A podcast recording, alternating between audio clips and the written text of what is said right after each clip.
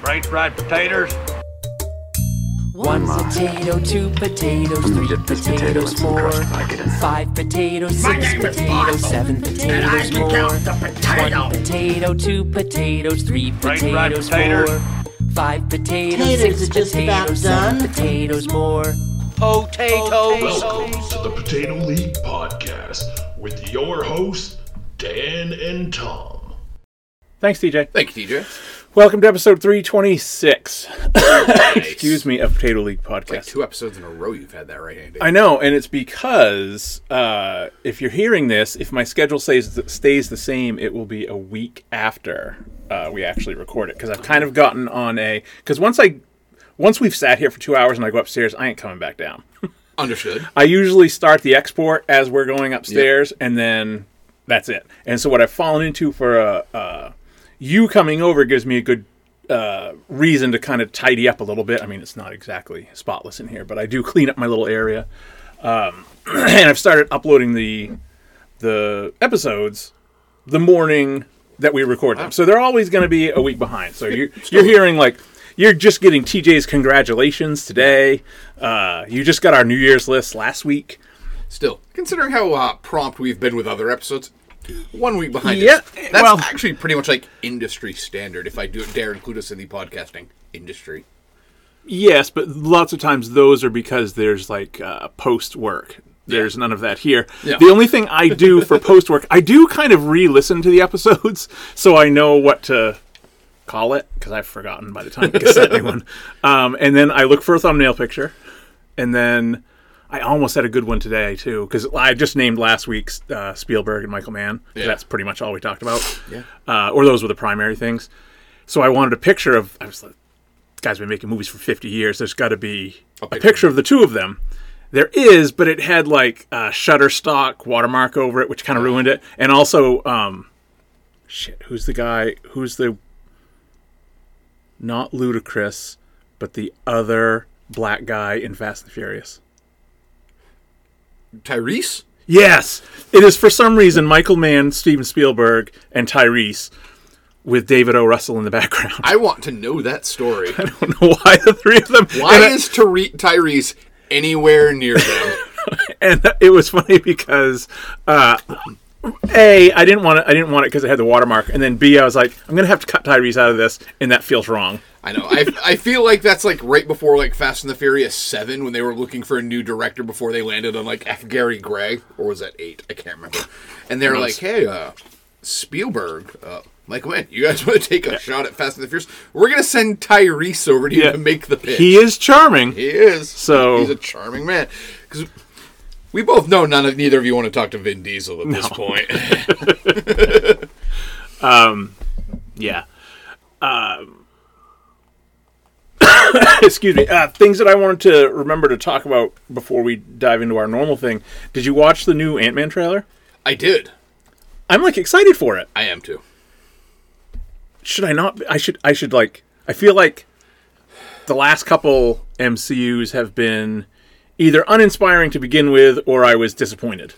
it's weird because I feel like like they've been laying the groundwork for something very interesting. I feel Yeah, between like you know WandaVision and uh, you know Doctor Strange and Multiverses of Madness and Loki. Loki. That you know, there's a lot of cool shit out there that we could pull in, and they just kind of haven't done it yet. It feels like this might be the first like jumping into the pool. Yeah, like I they, agree. They put out the chairs. They've got you know the radio all set and the snacks out for the party. they've even they've even sent out flyers. Yeah, now is when everyone is starting to jump into arriving and starting to jump into the pool. So it feels like this is the the big moment for where they're going from here. The obvious thing is that I think this trailer certainly more than the first one, and certainly more than the alternate version you see in Loki. We're getting evil Kang. Yeah. we're getting to see this is our next Thanos level threat, um, and worth it. Um, so I, I, I'm excited for that, and I think, and and that may be, uh, look, movies nowadays are, and rightfully so, get a lot of shit for trying to franchise everything. Mm-hmm. Hell, you and I are trying to franchise a 30 year old uh, uh, neo noir private eye book series. But I do think that the the Infinity Saga, um, Feige would be thrilled that I used that. Yeah. that I said fi- Infinity Trademark. Saga. Yeah. um, whereas Vin Diesel's just tr- dying for everyone to say Fast Saga, and no one wants to. Yeah, everyone's like, yeah, you're still making them, but I- that I- doesn't make it a saga. I don't want to call it that just because you want me to.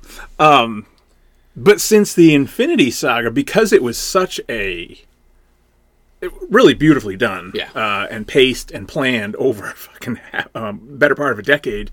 Um, I feel like I m- maybe I missed that. Maybe I because I, I remember saying.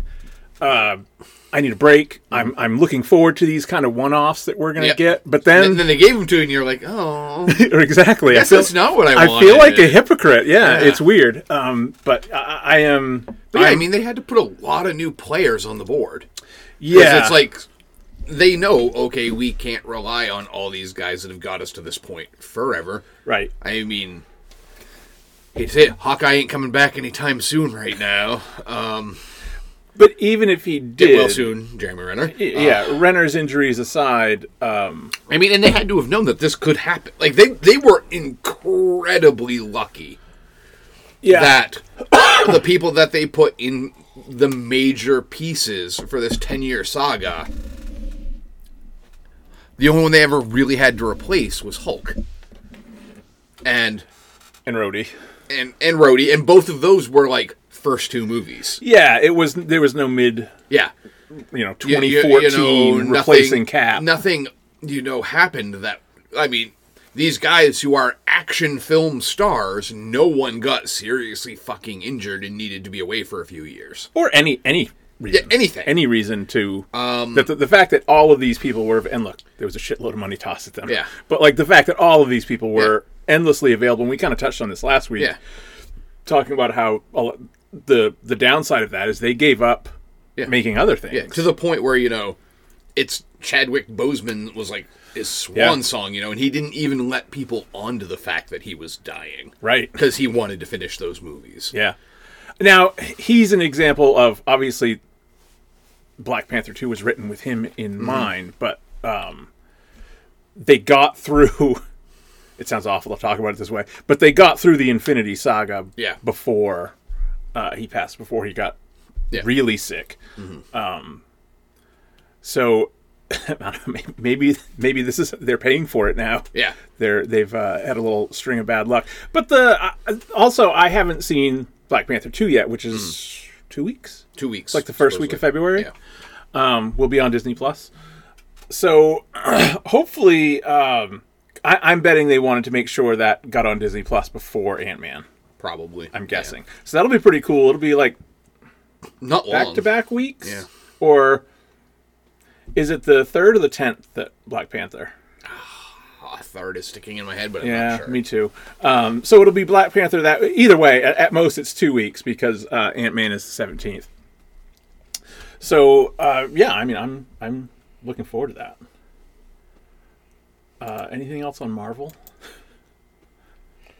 Um, You are still. I'm looking at your list I'm I, I'm still in full blown fucking Spielberg. with very few uh, outliers. Yeah, Uh, interesting outliers, though. Ones that I do want to talk about. Cool. Uh, I should have watched Raging Bull this week. When I saw uh, all three of you, I mean, obviously you were watching it for your black and white uh, video monsters thing. Um, so like I saw that all three of you popped uh, like on my Yeah. people that you're following. It was Raging Bull, Raging Bull, Raging Bull.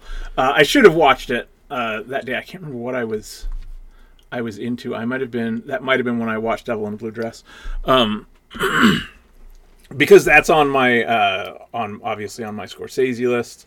Um, the other one we can talk about Devil in a Blue Dress in a minute. We both watched that. Um, the one that I wanted to ask you about, and then we'll go through all your Spielbergs because you watched the good Jurassic Park, and then uh, they get progressively worse from there. and it's it is quite the progression. Yeah. It is not a gradual decline. oh no, it's a cliff. yeah, it is a step right off Yeah. the fucking cliff of Yeah. those films. Yeah. Uh, I am cursed with having to watch. It's it kind of rotates.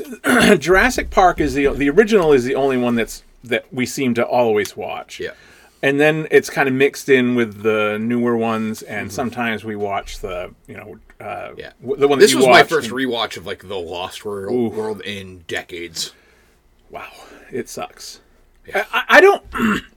we might as well jump right into that because I, I, the other one that I was talking about a second ago was Pale Blue Eye, and we'll talk about that in a minute. So we'll jump into now that we're already started on Spielberg. We might as well keep going. First Jurassic Park we talked about it last week is still great. Still Yeah. great, great. Yeah. Um it's it's ridiculous how well that film continues to hold up. Yeah. 30 years fucking later.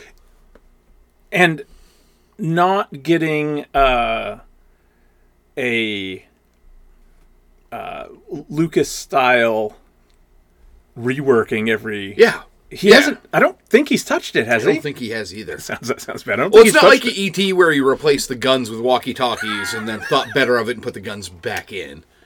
Um, yeah, yeah, it's I don't as far as I'm aware he hasn't gone in and like done like a touch-up. Yeah. Oh, like Lucas has done with. add effects. or- everything. yeah. He, he's left it alone, and I mean, like you you can watch movies from the '80s and go like, well, the effects are still pretty cool in that, but you know, Yeah. like you wa- you can watch Empire. e- Even with the, the redone effects, and you'll still be like, Yeah. Oh yeah. Yeah, you can still see the Vaseline under the le- in the Right. lens there where that was, you know, doing that. You can see the outlines of Yeah, things. fucking And, Jurassic Park still looks so goddamn good. and a lot of it was uh, the way it's shot. Yeah, um, that makes it look. I mean, the they did the big T Rex stuff at night in the rain for a reason because Mm-hmm. it Yeah. looks awesome. Yeah. and it's easy to. Although I, I- the the striking thing about the movie is your first introduction to the dinosaurs is in broad daylight. Yep. which is nuts to think Yeah. back. Um, that yeah. Now nowadays it would be at night, foggy. foggy. yeah, you, you know, and, and even then it would have been, hey, look, they're in the distance. Yeah, know. yeah. And if Lucas had done it, there would have been a fucking stampede of them. Yeah. there would have been a thousand of them on the screen at once. Yeah, and, and, they so all that would you look couldn't like trash. focus on any of them. right? And there would have been huge clouds of dust, yeah, and it would have looked like trash. But, uh, but like you said, the drop off to Lost World, and I didn't remember Lost World being that much worse. I knew that I always preferred. well, it's just it's such a mess of a film. Yeah. like the effects still look good. Yeah, Like you get the little tiny guy, gu- you know, the little chicken dinosaur guys there uh, that harass everybody. this is this is the one that refresh my memory. This is the one. Okay. Oh, and With yeah, Julianne 'cause Moore. Julianne Moore is just the worst, right? Yeah, which is Yeah. ridiculous because this is coming off of Boogie Nights. You know, Yeah. this is this is like right when she got fucking hot and noticed, and she is a phenomenal actress. She's fine. The character Yeah. is the worst. Yeah.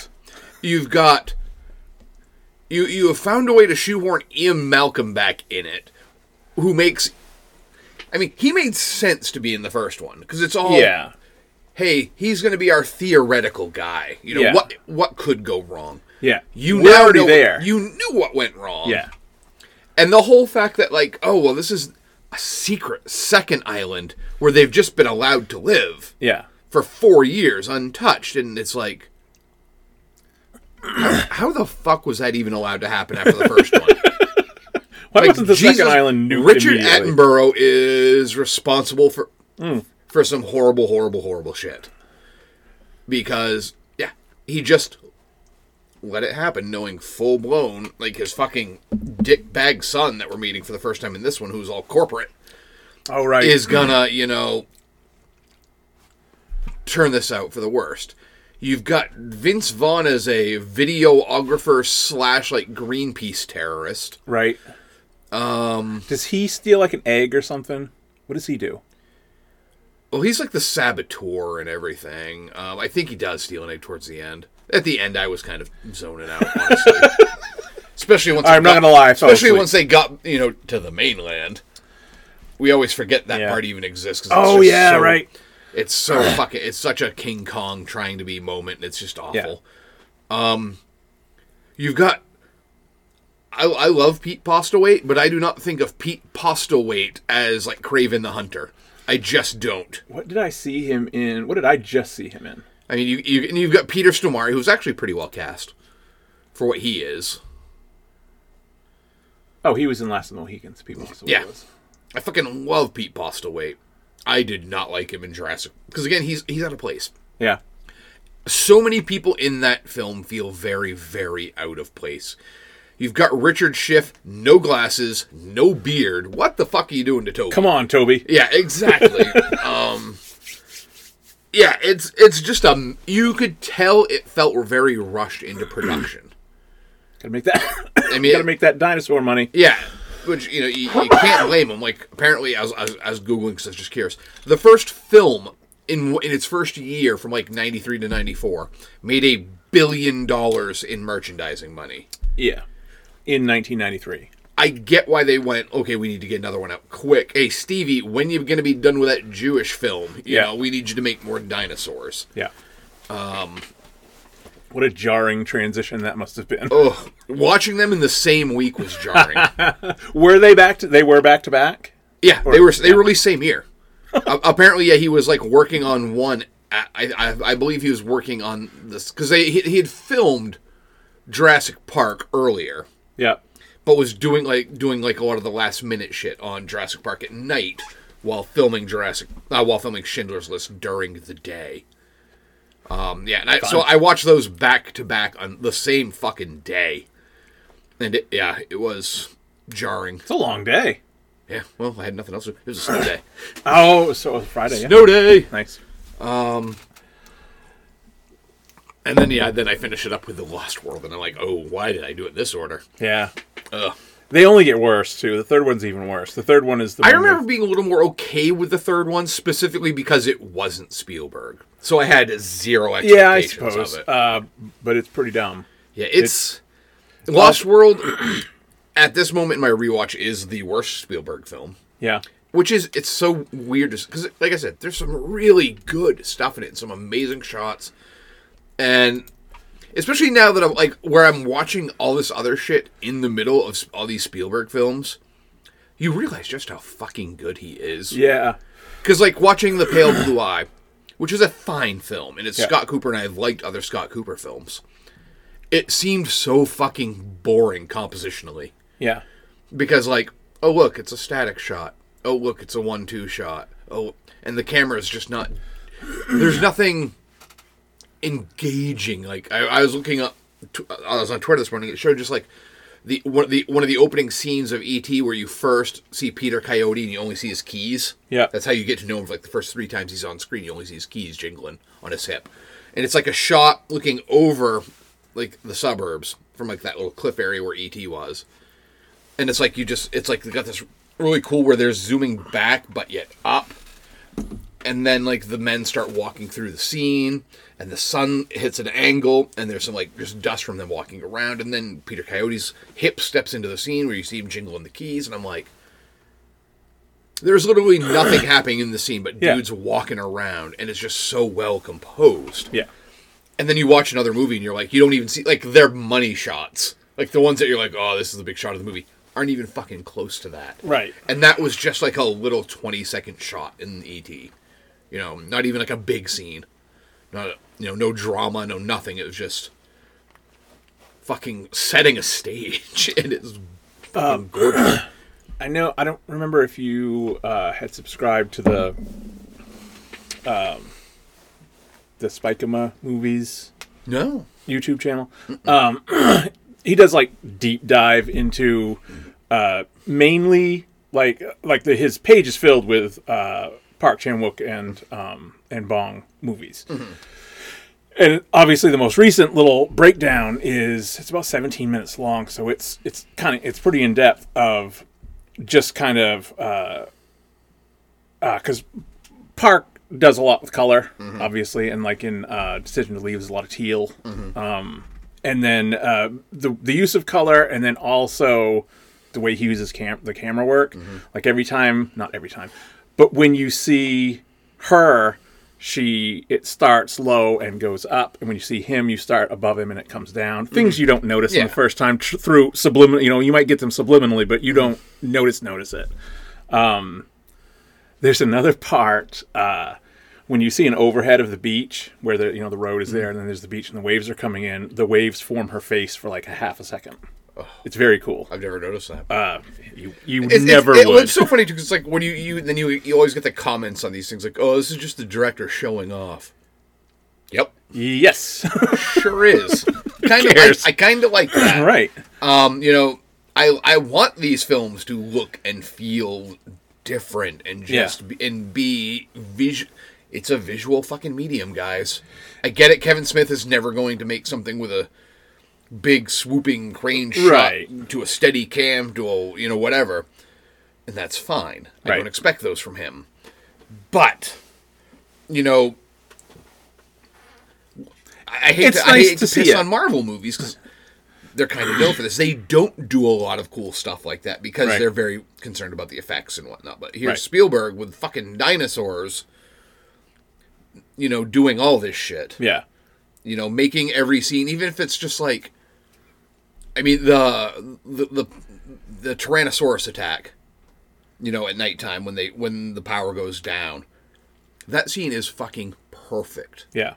and he stages it so well that like you know you're in trouble because you he set up a goat standing there two scenes ago Right. and now when the kids look over for it the goat is gone Right. and you're just like oh fuck and it's just so so beautifully set up and then the way he moves the camera around and picks his shots and it's just Well- so interesting because like spielberg is such an easy filmmaker to kind of hate on like well, Yeah. it seems like almost every film fan goes through like a eh fuck Spielberg phase Yeah. for a while, and then you're just like, nope, that was dumb.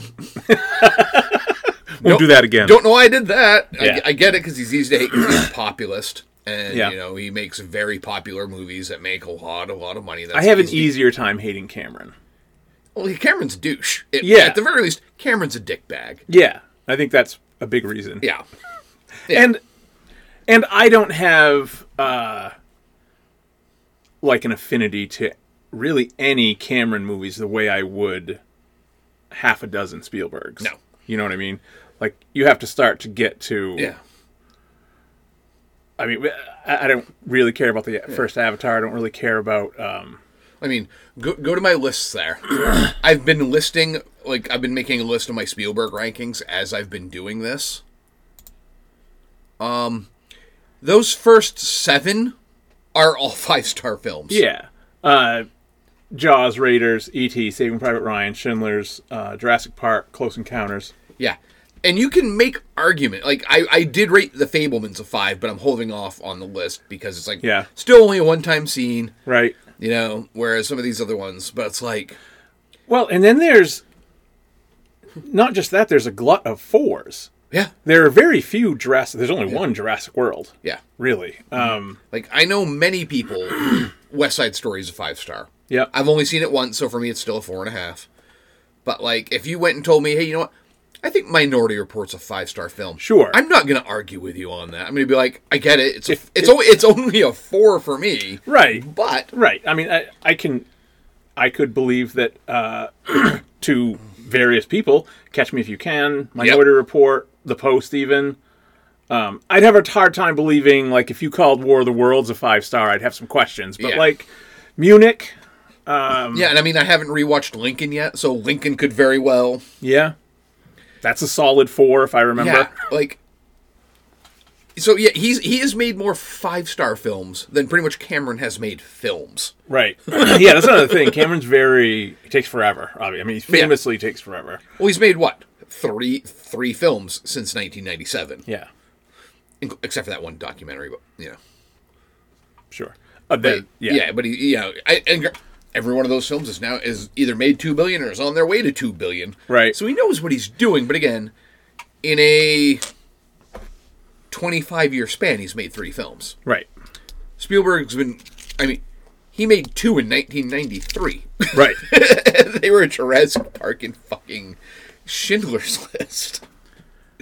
How did your Schindler's viewing go? Was Oh. it like because I, I the advice I gave you last week was because I just watched it recently was you just have to dive back in and once Which is you're exactly in what I did. I is- just started it. and once you're in you're there And I started it early in the day, so I'm Yeah. like, That's why. to that's bed. why I did Jurassic. That's why I did Jurassic Park after because I'm like, So yeah, better to I be don't- thinking about dumb dinosaurs when you go to bed. yeah, exactly. Then fucking you know haunting Jewish death. Yeah, But fucking Christ, that film is a masterpiece. of a it really, it movie. really is. Um, It's not because I'm like Adrian, want to watch it? She's like, nope.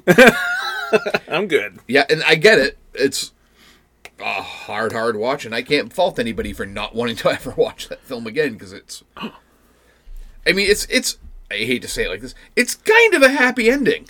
It is. And that happy it is. ending well, fucking guts you.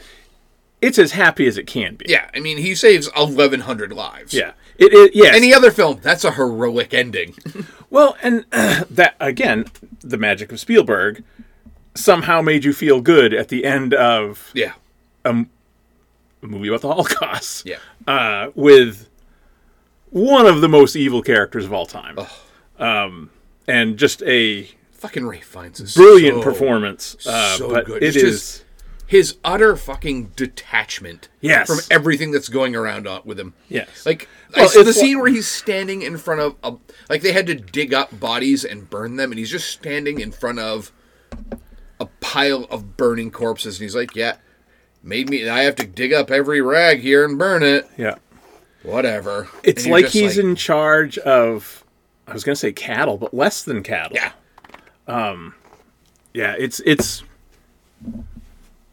icky. Yeah, he, he he reminds me of like a night watchman who like "Huh, it's two hours. It's been two hours. I gotta go make a round. Yeah. This job kind of sucks. And yeah, Whereas then you uh, you know I I think about when you think of really good Nazi performances, you go from there to Christoph Waltz, who is charming yeah, in Ingl- eh, just ice cold, Mm-hmm. but charming in Inglorious Bastards. Um, and it's not a, a hot take to mention the opening scene of Inglorious Bastards. It's like 15 minutes long, right? yeah. of him at the farmhouse, and just Fucking masterclass in tension building through dialogue and nothing else really. and the uh, the switching of languages, like how quickly it's it's like oh nope that is just as ugly in French as it was you know in German or in English or how it's it's just it's it's a I mean to get off on a on a inglorious bastards tangent but uh, it's very different from what was his what was uh Fine's name in Amon Amon Goat Goat okay Goat Uh, Goat- G O E T H E. I can't remember how it's pronounced specifically in the film. Landa's easier Get. Uh, I think it might be Get. Amon he's he is gross. Oh, just when he's like Whereas shirtless on the balcony, like just sniping away at people yeah, for no real fucking reason. yeah, Yep. Just cause. Ugh. yep. So Yeah. Uh, way to go, Spielberg, on making Schindler's List. Um, still incredibly fucking powerful. yeah, Thirty years later. Um, and I do kind of like what it's kind of. I mean, that's a turning point in his career. As far as like a move towards more serious filmmaking, I guess. what would it have been up to that point? Were they all kind of Well, I mean, from from Jaws on? Were they all kind of in the blockbuster? yeah. Oh, I mean, there were a few not like always was not going to ever be a blockbuster. Empire of the Sun and Color Purple. Color purple. But even Color Purple, I, I haven't rewatched it yet, but I will. I remember It's like eighty-five. yeah, how it felt kind of clumsy. Like he's doing an admiral fucking admirable fucking job, yeah, but it felt kind of clumsy to me. yeah. I, Again, I I- wouldn't have seen it since I, I was a haven't kid. seen it since I was a kid. Yeah, It will be very interesting to go back and rewatch that and Empire of the Sun. yeah. I bought Empire of the Sun recently, I, and I've never seen it um, that I Yeah. remember. I've seen it, can't remember a damn I- bit of it. I certainly haven't seen it since Christian Bale has been a thing. Oh, God, no. So that would be like 2000 or later. Yeah. Um, no, it's just remember because I remember even as, as a kid, I was like, oh, this is a Spielberg film. Yeah, I need to watch this. yeah. And I did, and then I was like, okay. That's not what I'm used to, Yeah. where's where's the cute cuddly aliens Yeah. and shit? or something. Yeah. Uh, you also watched Raiders. That was your most uh, recent. Oh yeah. Man, and let me, I still love Temple of Doom though, man. I know it's the one that gets shit on the most. Oh, you watched Temple of Doom too? Okay. Yeah. Um, and and Cr- Last Crusade. I watched them in complete reverse order. Oh, nice. Um, that's something I would do. I, lo- I oh, the the opening shot of Temple of Doom, which is like the musical number. I'm like, how did he wait 40 years before doing West Side Story after this? 'Cause it's a gr- it's a wonderfully staged musical moment. I get it's just one song, yeah. but it's really well done. Um, yeah, I know that that film gets hated on a lot, but it, it's mean. It's definitely a mean fucking film. Yeah. Right. I, it was funny that I also watched it the night that um, Everything Everywhere All at Once won a bunch of shit at the Golden Globe. So I Right. Uh, so you had a little uh, short round. Yeah, because uh, Short Round won the uh, Golden Globe this year Yep. for Best Supporting and had a great fucking speech. I heard he had a great speech. I did, I did not actually listen to the Oh, it's speech. good. I follow him on Twitter too. He's fucking hilarious on Yeah. Twitter. What was the? But yeah, Temple of Doom really good. Uh, Last Crusade still fo- holds up incredibly well. It made Yeah. me sad that we never got more with that particular cast. Did you know that was it Ilsa in uh, Last Crusade Hmm. Yeah. is the evil blonde woman in RRR? I did not. Yeah, the one with the spike whip. I did not. Yeah, same actress. Oh. Isn't that That's wild? kinda cool. um, yeah, I'm, I'm so disappointed that we never got like an advent, another indie adventure with Sean Connery or Yeah. another young Indiana Jones with River Phoenix because fuck, Yeah, he would have. yet another great. Spielberg knows how to do fucking opening sequences because the opening sequence of that one is awesome too. Oh yeah, the River Phoenix. Yeah. beginning. Yeah. Um, did he? When did he die? 91, 92 or 3? 92, I Yeah. think. Ear- Early 90s. Yeah, in front of the. Yeah, Oh, yeah. My, my private Idaho was 91, I think. So it must have been like 92 or 93. Yeah, in front of the Viper Club. yeah. Yeah. Fucking Johnny Depp. Fucking man ruins everything. What an asshole. And now we're sued, but that's okay. Bring on the, bring on the publicity. All right, I want to talk about. I just. I, I want to. I, I don't even know what Pale Blue Eye is about. Ooh. I saw it pop up. Yep. I think I immediately jumped on and saw it was. Man, I hate the. I say this. I feel like I say this every week. I hate the way it comes up on the desktop Mm-hmm. version. Where the fuck? Oh, it's got. A th- it's only holding a three point one uh, Yeah. Mm-hmm. letterbox score, which is low-ish. I mean, it's it's it's a Netflix Tell me the original, story. and it seems like Netflix originals are automatically a three. Yeah. does it? does it look like a Netflix original? 'Cause Yes. I was watching something. There's some really good because again, Scott Cooper's a great filmmaker. He's made some very very good movies.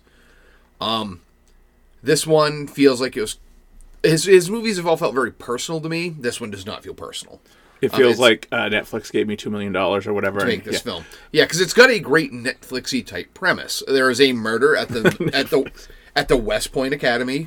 Yeah. You know, in the 1830s, uh, um, Christian Bale is brought on to solve the crime, and amongst the cadets that help him is a very young Edgar Allan Poe. Right. okay, now, now, okay, that part I knew. Um, Yeah, That's as much That's as the I know. part that feels very. Oh, this is a Netflixy thing. Yeah. Um, well, it feels very Anola Holmes. Yeah, Just a real quick on what we were talking about uh, has the Netflix look. I was watching the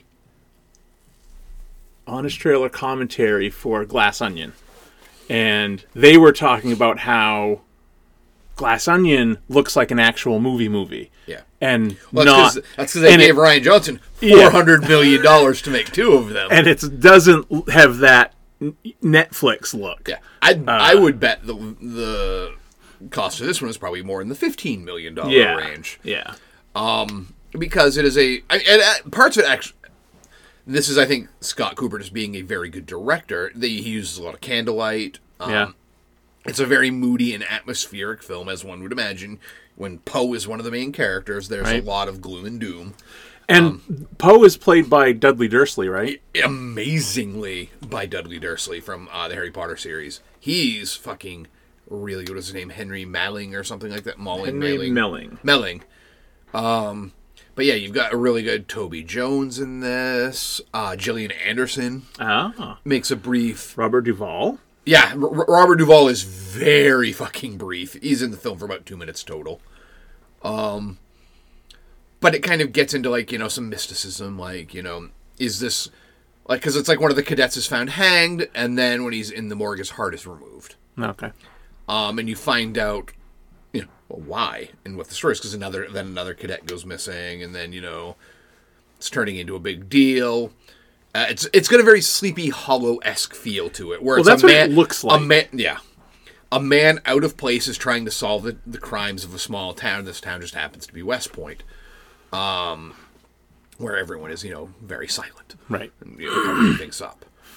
It's it was a fine film. I really liked the third act. The third act is what pushed up to a three and a half for me. 'cause Yeah. It's got. I, I don't want to say it's got some great twists. 'cause I don't want you waiting for that aha Right. moment because it doesn't really come like that. But it's just it's a It well, ends well. told. It's based from a novel and just feels like oh this is the last two chapters of the novel type of thing, where things finally come out. I'll watch it then. I- It was definitely a good watch Yeah. not going to rewatch it anytime Sure. soon. Um, Christian Bale's fine. He's Christian Bale, Right. In this, he's not. Felt like this was kind of a paycheck for him. Like he's not in full blown. I am diving into this movie with everything I have, Christian Right. Bale. Just uh, all right. I've got, I've got thirty days, and uh, all right, let's go. I have four open weeks Yep, let's make in this my movie. schedule. Uh, so, well, worth a watch, but it's not like I'm going to be like, nope, this needs to be watched. Raging Bull still, I assume. Ugh. Raging Bull. it's amazing how misogynistic that film is and that people still don't get that that's the point because i still read reviews of it where people are like "Ah, he's just such an awful human it's like yep what, Yeah. what- when he starts thinking about fucking a 14 year old what gives it away that he might be an awful person you know Yeah, I mean, you can get that from the trailer. Yeah. That he's a piece of shit. It- it's all about It's- you know how misogyny and anger and violence is a very terrible way to live your life and you're not going to do well uh, it gets all the credit in the world for all the boxing scenes which Right. now seem almost quaint i mean there's still power to them but just considering like what we've seen in boxing movies since then Yeah. but it's it's really mean- what it's it's it's and it's a staggeringly shot black and white film. The sound is awesome. There's just this like one scene where he's fighting Sugar Ray Robinson for I think the third time on screen. It's the last time they fight on screen anyway. And he's getting pummeled and Sugar Ray just like backs up for a moment and like all of the sound disappears. Yeah. Sugar Ray, who is well lit, goes very, very dark, and that then he just proceeds to rush forward and pummel him, and it's very sped up at that moment. I'm like, God damn, Marty knew what he was doing. Like Yeah. that's such a great moment. Man, imagine if you'd been able to get Mr. T in his hands. Oh yeah. Like, and if he'd had Clubber Lang, fuck Yeah. yeah. Uh, but yeah, it's it's exact. It's you know De Niro's fucking brilliant in it. Pesci is very underrated in it. How good Yeah. Pesci is as his younger brother, who just gets beat to shit by him constantly. It feels like. Yeah, I, th- I, I have, um, I've said before, I don't think, I've never seen the whole thing, um, but the thing that I do remember is him beating the shit out of him in the kitchen. Oh yeah, Um, yeah. When he thinks that he's fucking his wife Yeah. I, I remember that. Yeah. Uh, where is that in the movie? towards the end. Oh, About so two- I've s- I've about, prob- two, about two thirds of the way through. I might have seen Raging Bull. because that's yeah because that's what starts Lamada's downfall is that because after that Jake's no I mean his brother's no longer in his corner Right. you know he's not you know he doesn't have his conscience anymore and for better or worse Pesci was the conscience of the film Yeah. good movie though God it's so fucking good uh, listen to Video Monsters to hear us probably talk about it for two and a half hours have you already recorded? no we were That supposed to record it this week and you know shit Yeah. so Oh, yeah. Um, I'm going to wait on Double in Blue Dress. all right What was the last. oh you watched Blowout I did. I watched Blowout this morning. It's funny because like if we hadn't watched Devil in a Blue Dress last night, Blowout was going to be the other one we watched. What? Yeah, I literally just.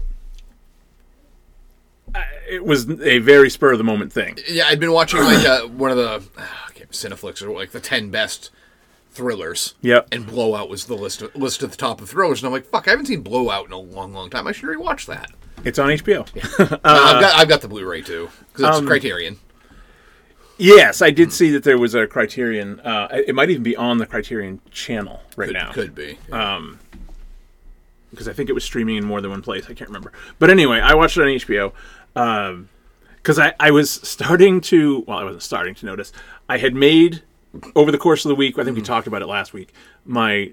Um, my noir list, Mm-hmm. which is really hard because if you go to different people's, because pe- it's such a wide, Yeah. uh, broad definition of Yeah. what would be considered. Well, I guess it would be neo noir the like the classic example is something along the lines of LA Confidential or um, uh, Blood Simple, um, things like uh, Chinatown. Mm-hmm. Yeah, but like the '90s. I mean, it's pr- pr- blow it's pretty nice, but like yeah, in the '90s they really started to push that to go in like all these different directions as Yeah. to what could be a noir. Yeah, uh, it, it seems like as long as you've got a dumb fuck who keeps making As long as you've terrible got a- decisions. that and it's like 'cause I thought about that yesterday watching Devil in a Blue Dress. For me, a noir is if I say the phrase "You should just go fucking home." if I, say that like three times in the movie, it's a noir. My thing is, I I get a certain feeling from it. Yeah. that sounds dumb, but like when I think about Usual Suspects, I feel a certain way. Yeah, And if I don't get that, I don't really consider it that. Because even if you have a period, just because it's a period detective story doesn't make it that yeah. in my and it doesn't have to be detective anyway but that's just kind of the classic um it has to have a certain feeling um i watched uh like the an, another good example of one is body heat which is Yeah. Mm-hmm. basically just a hornier version of double indemnity Much hornier. much horny that is a horny fucking movie Yes, it is. and i was thinking And also, click off for just is that a Lawrence Kasdan film? as it well? sure is Yeah, because I'm like Lawrence Kasdan. Because again, Raiders of the Lost Ark was Lawrence Yeah. Kasdan. We're just getting all kinds of Lawrence Kasdan films out of the way this this month. didn't he write empire Yeah, Yeah. uh, yeah, my review for it was hornier double indemnity without the snappy dialogue. Yeah. It's a good movie, it's a very good movie. but Jesus Christ. Settle down, you two. Get a fucking room. They did, Yeah. but get a room, you two. Get a room and close the blinds, you two. Uh, and it doesn't help that they're just sweating buckets the entire yeah, movie. that is a sweaty film. Um, I mean, it, it's in the title to give you the clue, but Yeah. yeah. that is a film where you can feel the temperature. Yeah. And they're smoking. Well, that, this is also a, a noir uh, classic trope. It's fuck. Everyone is smoking t- constantly. Constant. It just. Mm-hmm. It like you, you start to like. Yeah. You can feel it in your chest. Like Jesus Christ, man. He goes jogging like four times in that movie. And the first thing he does when he's done jogging Smoke. is light up a butt. Like he runs to the end of the pier and he's got him like stuffed into his running shorts. Come on, William Hurt. Yeah. That has got to like kill to do that. But he was uh, he was a trooper. Yep. Yeah, I I I, uh, I didn't mean to stray off of blowout, but my the the the reason I got there was uh, after making my noir list, and maybe we'll go through it and we'll Yeah. yay or nay whether we consider it or not. Uh, so I noticed that I had like four De Palmas on the list. Well, De Palma's a acolyte of Hitchcock, So, so yeah, he's he's doing a lot of the noirish type stuff, and he, yeah, even Blowout, which isn't a Hitchcock based type of film, it's taken from uh, An- is it Antonelli's Blow Up, yeah. which just changes the medium from a photograph to audio. so I figured I would just uh, add a bunch of De Palma. And I started with Blowout because I knew I had never seen it. I was barely aware of it. Um, it is what did I? Because another thing I've tried to do is what I what I'm going to try to do every Sunday morning. Because it's my problem with writing reviews is not that I don't have thoughts; it's that they come much later. Not much later, but later. Um, so I think part of my Sunday morning routine, along with uploading last week's video, will be to at least maybe say a word or two. Not a bad idea. Um, And for blow cancel what? What are you fucking talking about? Yeah. I just want you to leave the site. You- I don't know. Uh, I said equal parts brilliant and corny. Yeah. Kudos for the fucked up ending. Yeah. Do you remember how it ends? A little. I won't say anything then. Yeah. It's fucked up. Oh yeah. like fucked up. This is another one of those films that just makes me fucking mad at Travolta. yeah. It's like, how many times did you fuck up your career, dude? yeah. Like you were in good movies. Yeah. for a long amount of time, and then you fucked it up by doing shit. Then you caught another break and fucked it up again by doing shit.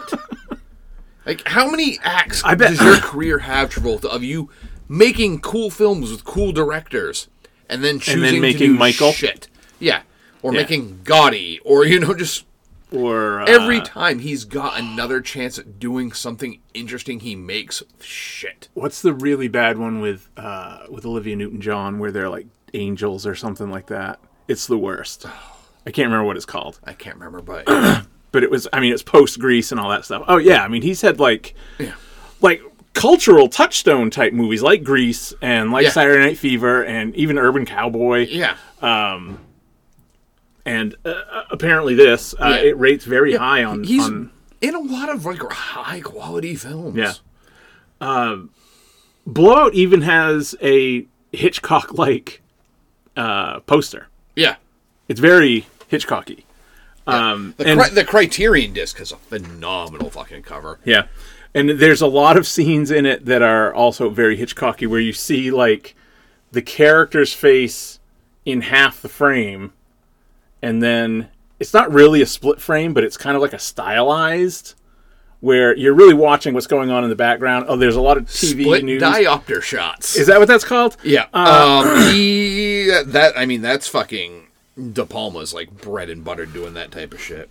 Uh, there's a lot of that. Okay, so what this movie is, Yeah, it's, the it's- uh, the Criterion disc cover. Sorry, folks, you can't see it here. Is just Travolta sitting in like an editing room, just surrounded by fucking Oh. after he has mayhem. Yeah, gone through all of his things and realized that they're all deleted. yeah, it's, it's Um, a great fucking image. And I forget that's Nancy Allen, very Yeah. young Nancy Allen. Yeah. Uh, so John Travolta is a. It, it has it has an awesome opening sequence. Uh, do you remember the opening Oh, yeah. the opening sequence? So John Travolta's character is a sound effects guy on B tier horror movies. Yeah.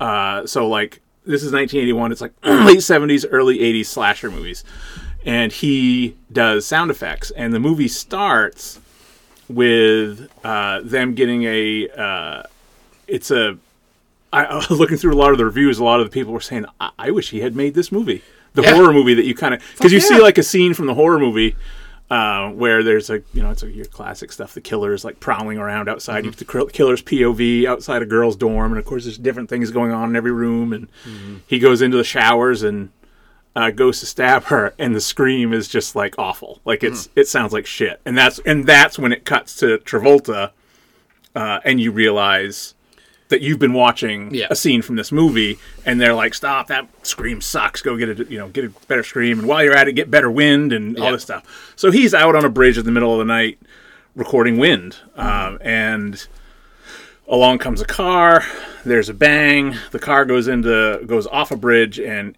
into the into a creek and travolta dives in and saves it there's a dead guy inside and he saves this woman the dead guy turns out to be the governor who's running for president uh, this whole thing takes place in philadelphia um, and so he has this on tape so it's very conversation like Oh yeah. i don't it's not to me not nearly as good a movie or i guess Well, it's it's it's more of a it's made to be more of an in your face kind of thriller. Yeah. Than, than the conversation is. and it's also kind of I don't know if intentionally is the right way to put it. Intentionally goofy. Like Well, I mean, that's De Palma. yeah. De, I mean, eh, if you you know you can't see watch Scarface and go that's a serious film all the way through. Well, that was always my problem with Scar- Scarface is that cuz like a- again, people our age, Fucking worship you're- at the altar yes. of that goddamn. your freshman dorm had at least uh, one Scarface poster per three every three rooms. Yeah, you know. Um and I always just thought it was silly. yeah, because it's always like that kind of the world is mine shot with him like Yeah. surrounded like with a mountain of coke in front of him. I'm like, Yeah. you guys didn't watch the film, did you? Because Yeah. shit doesn't go well for him. Pretty much from that point on. Yeah, like that's that's where things turn bad. Yeah. But yeah, but I mean that's De Palma's. Is in, in come, the more the more films of his you watch, the more you get. Especially if you'd watched earlier stuff like the Phantom of the fucking Paradise. That and- the cover art for Oh, that was way too off putting. I didn't even put it on my that list. film's amazing. Th- I'm sure it is, Dan. it is. I love that film. It's and I could see why though how it could be considered off-putting to you because The- it's fucking it's a bonkers film. I hate this. I'm gonna I'm gonna keep saying this until Letterbox changes the way the desktop thing works. Uh, yeah, if you're near a computer, just take a peek at the uh, the Phantom of the Paradise. Uh, Yeah. c- that's unsettling. Fucking love it. That's just that just shouldn't exist. Yes, it should. 'Cause it's Uh, so- fucking great. And again, yeah, he he his his filmography is full of shit where it's like you can take it seriously, but don't take it too seriously. I mean, Yeah. S- Sisters, The Fury, So I'll, I'll tell you the ones that I've got on my especially list. Dress to Kill, especially Body Double. Uh, yeah, his '80s output, especially. Geez, Raising Cain. so what I've got on my list. I mean, uh, he's got like some serious, serious films in there, Yeah. like Carlita's Way and The Untouchables, and I don't feel the need. Scarface is uh, far and away his most famous. Yeah. Um, I don't feel the need to rewatch that. Uh, I do need to wa- rewatch Carrie. Uh, yeah, Carrie's so fucking brilliant. Carrie, Mission Impossible. I'll, I I can always watch Mission Impossible, um, even though I don't really care for it. Uh, Untouchables, I recently bought and have not seen probably since 1987, Hmm. so I don't remember if it was good or not. It was very good. Uh, Just watch Blowout. I'm reading these in order of Yeah. popularity on Letterboxd. I don't think I've ever seen Carlito's Way. oh, Carlito's Way is good. That's on my list. Um, Phantom of the Paradise, I didn't put on there. Uh, Dress to Kill and Body Double were already on my list. Those for, are those two are like for a noir. great double feature. yeah. Those two are very. Those I are should've- heavily wearing the the Hitchcock influence. I should have watched them with uh, all right in a row with uh, with Body Heat. Uh, Sisters, I put Mm-hmm. on there. Fucking Snake, Snake Eyes. I remember Snake Eyes pretty well. I, I don't. Snake think I- Eyes is goofy as fuck. yeah. I I put it on my list. I remember. I remember that one pretty well. Uh, Yeah. Oh. Black Dahlia, I remember being very disappointed. Yeah, Black Dahlia was not good. And I don't remember why. I remember being excited Um, It is for it. f- boring, if I remember right. Uh, Femme Fatale was not very good. No, it rates not bad. No, it's it, it's a not bad. Uh, Good way to put it, film. Tom. Um, it's got a 3.4 on Letterbox, Yeah. which is sort of high. It might be praise. one of those that maybe if I rewatch it, I'd be like, oh, that's better. I'll than I watch it thought and let you was. Ah. know. Uh, the Fury, I don't know what that is. Raising Cain, I won't watch that again. Raising, I, Raising Cain is fun. Is that 90s? Yeah. 92. Fucking John Lithgow. Man, John Lithgow had some interesting films in the early 90s. Like, Hit- Like Harry and the Hendersons? And then Ricochet. Ricochet, I forgot about that one. Um, obs- what's Obsession? Have I seen Obsession? Oh, 1976. it's an early one. I, I've never seen Obsession. I mean, it's right Wow. up his alley. Okay. Cliff Robertson. Interesting. John Lithgow. Well, He, John uh, Lithgow. is, is one of his guys because uh, he's he's in Blowout. So um, Oh, Casualties of War. I remember just being incredibly disappointed with that because it came out around the same time as Platoon. Yes, And it exactly. was not Not as- Platoon. right, yes, Like again, and oh, Bonfire of the Vanities. Ooh, that was just poorly miscast. yeah, I remember that just not being very good. Mission to Mars sucked. See, he had a bad like late '90s into early 2000s. He had a bad string. But I ended up with ten or twelve on my list. Oh, there's Uh, there's some beautiful films in there. And again, I love that he, him, Spielberg, Lucas, Coppola, like uh, it gets into that a lot in the Spielberg documentary that I watched on HBO, which don't watch that before the Fablemans because it gives away fucking everything in the Fablemans. Well, I did, I, I did, and I did see that you watched it. Speaking of HBO documentaries about famous directors, there is a De Palma the one De on Palma HBO. one is great. Uh, and I It saw is that you watched so it. Good. So I, but I figured I should watch the ones that I hadn't seen before watching that because I'm sure he's going to spoil them. Yeah. Yeah, I, I, I have, I have rated. I finished Blowout at like ten o'clock Mm-hmm. or so this morning, and I've changed my rating like three times because, and and then before, I think you'll be the same when you watch like Dress to Kill and Body Double. yeah Because you'll be like, oh my god, that was a five. No, that was a three. right. No, but that part was really fucking great. Oh, but that part was kind of stupid. Yeah. Uh, the balls to do the to end blowout the way it ends is awesome. Yep. That was a full star, Yeah. I think. Yeah, that's it. Andrew and I'll be watching that one next. Because again, I almost we almost watched it last night. That would have been like if if if you if I hadn't seen that you had watched Devil in a Blue Dress, Yeah. you had told me You were gonna watch Blowout. it would have been blowout. That's really weird it is because I because again, and it- for a completely unrelated reason, I just happened to be watching a top ten list and it named that one of the you know one of the top thriller- thrillers of all time. So I'm like, you know, what? I haven't seen that in a while. It's Criterion. It's on my list. Maybe I'll watch that this week. I wouldn't even have. I wouldn't say that I had never heard of it, but it was if you had asked me to name De Palma movies in a million years, I wouldn't have said that. Yep. And even if you said starring John Travolta, in a million years, I never would have said that. Would you have been like, did he do the general's daughter? Man, there was a shitload of movies like that, wasn't there? It was actually I was reading an article about that Mid-nineties. the other day about how Trying to recapture a few good men. well, just like the '90s thriller genre. There's never been another thriller decade like the '90s. Mm. Like it was just because it was also they were talking about how like there's no more erotic thrillers anymore. no. Like well, if I was you get thinking- like one erotic thriller a year, it's like oh. Meanwhile, in the '90s, Michael Douglas was in like three a year. yeah. you know. Yeah, and I just saw William Hurt's Hog two days ago. You know, Yeah. That I, I was thinking watching that, I was like, this movie, this movie would never get made today. No, because like, there's no money to be made in it. yeah, it's it's it is one of the horniest movies I've ever seen. Yep. I mean, I'm sure I could come up with a dozen hornier ones, but I don't. I, Jesus. Uh, I honestly don't know if you could.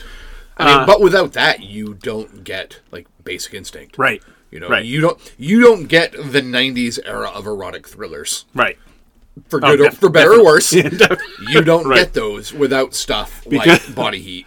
Because when you get uh, for every basic instinct, you all also get Poison Ivy three or Yeah, whatever. but it was like for every four, kid who was 13 in 1981 when Body Heat came out. Yeah, By the time the mid '90s roll around and they're fresh out of fucking film school, Yeah. they're making their shit. You Yeah. know, they're like, I can make an erotic thriller. Yeah, I'm gonna make Poison Ivy too. Yeah, so uh, I'll be excited for it. Cause I, I I know even with stuff that you've rewatched, uh, sometimes I don't even want to hear stuff about it because I want to experience it fresh again. So I won't we won't talk about Blowout anymore, but I do want to discuss it after you've watched Yeah. it because I just can't get over the ending. I'm I can't get over the, ending, the way that it ends because it, it like it. We'll talk about it next week probably Uh, so I, I- I'll watch. Yeah, I mean, I'll, I'll watch. all- I, I was I was pleasantly surprised at how easily I all of a sudden had a dozen of them Yeah. uh, to add to my 2023 list. Yeah, um, yeah, and again, he's such an important filmmaker in Yeah. like, the history of American film. But it's, Yeah, yeah. He's one of those My that's list. like- Jesus. Part of me wishes like I could teach a film class here in Milo. Yeah. Never, never will happen. No. But I just wish I could Yes. just be like, okay, kids, today we're gonna watch some De Palma. Tomorrow we're gonna, you know, next week we're gonna do Spielberg. Week after that we're gonna do Coppola. You know, we're gonna do the the seven, the giants of the seventies. This this quarter. If we ever even uh, for whatever reason through. Uh, lottery dead relative or uh, fantasy football win come into a moderate amount of money uh, Yeah. I, I would picture us buying the center theater and then just doing whatever we want that's like the dream Oh yeah. I, and it's funny because Andrew and I have No offense to the people Yeah. who currently own the. Andrew the and I have Senate talked theater. about that. We're like, it's a cool little theater, but I see all the shit that these other theaters get to do Yeah. because they've got population. Well, Because that's the thing. Dover it- has population in at certain. If you did something over a Whoopie Pie Festival, yeah, when there are a lot of people Or in just- town, because it's like the thing like they do in near, near our friend Matt and Brad's house down in D.C. They do like the Film Fanatics Film Club type of thing where it's like they they'll pay the money to show a film once yeah, because they know they're gonna get fifty people there. sure, you know, if that's a, I, it's like I want to kind of figure out how much like it would cost, yeah, like to rent. How much would it cost to have a print of Blowout? Yeah. How many people do I need to show up? And then can we cultivate a crew of people that Right. would show up every week or every other week for this type of thing? or even uh, if there are hundred people where twenty-five of them show up Yeah. every week, you know, to, and that- Yeah, exactly. What is the baseline amount of people I need to show up to do this? Because I mean, when they were doing the like the one night a week where Yeah. they did like Doctor Strangelove or Gone with the Wind or you know an old film. Right. They got a decent amount of people there, but again, it wasn't our crowd. Right. It was I'm pretty sure I was the youngest person there for Yellow Submarine, Yeah. you know, which Yeah, you, especially to show something like Blowout, you would have to have people that were already aware of what types of stuff you would put out and like knowing, oh, wait, I don't even know what that is, Mm. Yeah. but I know Dan. yeah, if this Uh, is yeah, like if this is what do they call it? They call themselves like the Secret Society of Film Masons. They and they always do like a, a secret like they I got I guess they've got like their 1000th viewing coming up or something. Oh, wow. and they haven't they're and they're not going to announce what the film is oh, nice. it's just you show up You show up and uh, you see what it is you show up and it's come and see. yeah and it's Have fun, motherfuckers. we told you all along that you got to come and see you just thought- never took We me thought in. it, we thought it was a fun way to celebrate. yeah but ugh, I, I, won- I, I wonder if milo could get that because it's you've got to get the young people on board Yeah. for that and i think we're in a unique position where we could kind of do that Start start indoctrinating them when they're 12, 13, Yeah. 14. Fi- Five through eight, man. Uh, you kids want to? You, you kids ever heard of Brian De Palma? the the the Let's- right I'm, gonna, I'm gonna tell you about the erotic cinema of The- Lawrence Kasdan, kids. the right's going to cancel us for uh, uh, no more woke Spielberg or something. Yeah. Oh, yeah. Um, Which I think would just make it do even better. Yeah, probably. But it's yeah, it's that type of thing where it's like if that type of thing had existed. Dan, they're currently angry about gas stoves. So. Oh, and M and M's. The Oh, M and M's stuff's driving me fucking okay, crazy. just real quick again. I don't want to get into this because you But know I it's hate fucking it. but amazing. It is. I am now. I I've been kind of on the fence for a while, but I'm like at 55, 45 now that that Nick Adams guy is a, is satire. It's like it got has to, be. to be. It's got to be at this point. The M&M's thing was flat out hilarious. yeah. And the fact that it it is making people boycott M and M's. If you don't as a woke candy. And then he's like, and then the one thing was like, woman in front of me, I told her that M and M's had gone woke, so I she bought a Twix instead, and it's like same fucking company, also dude. owned by the Mars Corporation. it's like almost all candy is owned by like one of two companies. Yeah. Um, So unless you got them to buy a bag of chips or a piece of fruit, you probably still put money into Mars's fucking pockets. If you don't know who Nick Adams is, look him up. And Yeah, but he literally goes on Twitter by like Nick Adams, alpha, male. It's I I am I'm at I'm at 55 45 right now. It could go back. Yeah. But I'm at 55 45 that he's putting us on. It's got to be a gag. Yeah. It's crazy. Yeah, But, he's if it still- is, kudos to him cuz he fucking never breaks character. Nope. And it's been going on well, the fact too that Since- he's fucking Trump. Australian. Yes. It's very strange. But he's got all these American, you know, conservatives following him, and just like, it's weird shit. It's fu- it, uh, it's not even weird, it's funny. Yeah. It's funny. yeah, Um, but yeah. Now, now we're all coming for people's gas stoves. because It's like, he started this year uh, doing like fantasy football analysis. oh god, It's boy, he doesn't like Joe Burrow because Joe Burrow came out against uh, gun violence. yeah, You can't do that. Uh, so he's all over like he loves it. And poor Kirk Cousins, Oh. uh, who's a douchebag, but like yeah. he's very He is now like the the he is the new Tom Brady for conservative white Yeah. males. right. Uh, poor fucker. Uh, they play today. That'll be. Uh, I, I'll be watch. I'll be eyeing that one because if the if the Vikings win, then the Eagles will play the winner of tomorrow night's game, uh, Tampa and Dallas. If the Giants win, they'll play the Giants. I'd just soon have them play the Giants. They've played the Giants a few times this year. They Um, yeah. yeah, the Giants.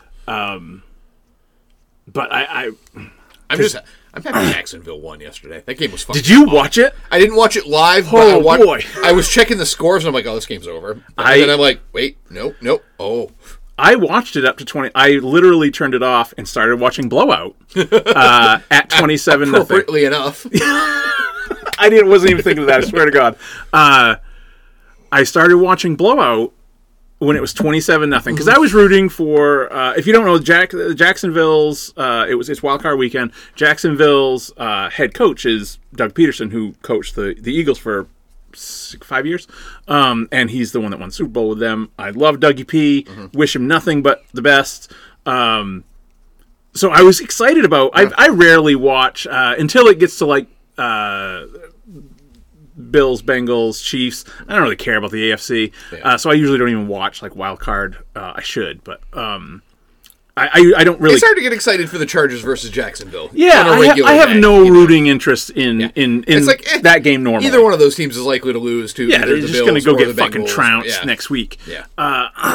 But this year, I was like had a rooting interest. I was like rooting for Jacksonville, um, and I also I, I think Trevor Lawrence. I mean, I don't give a shit about Trevor Lawrence, but I think he was unjustly already labeled a bust. Yeah. Because I mean, he came out of college as like the chosen one and generational and all those types of words.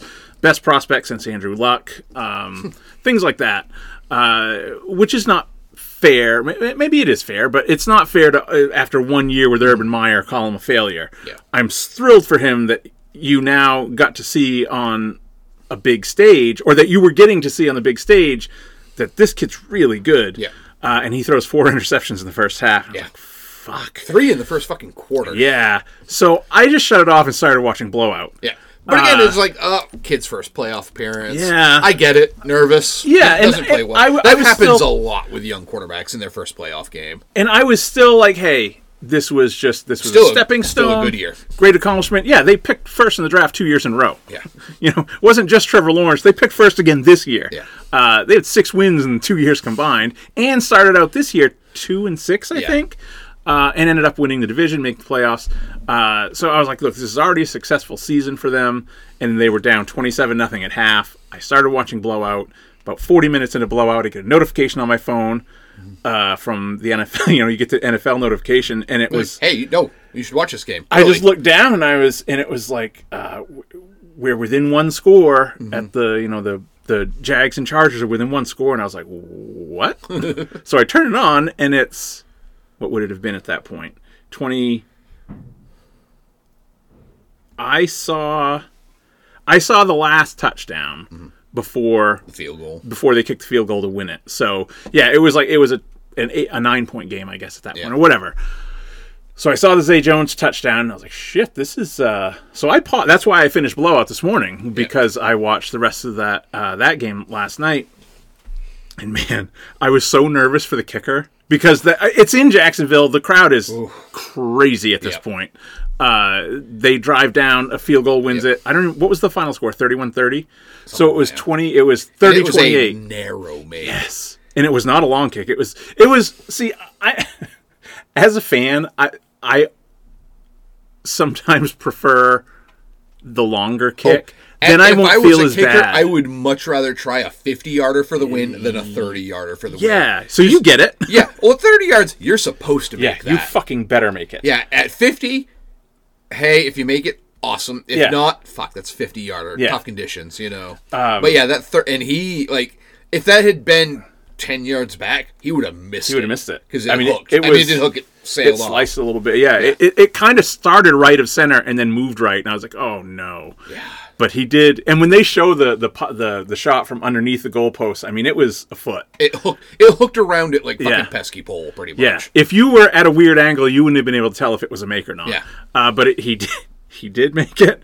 Uh, there was a flag on the play, so then again, your heart kind of drops a little bit. But on an offensive penalty, they they blow the whistle, so you knew it was uh, offsides on the defense, which it was, and game was over. Uh, another horribly officiated game by the NFL. Um, Yeah. having a real rough time this year Yeah. and taking a lot of heat. And I guess the NFL has finally. There was an article on the Athletic yesterday um, that the NFL is now because usually they're very tight-lipped. Yeah.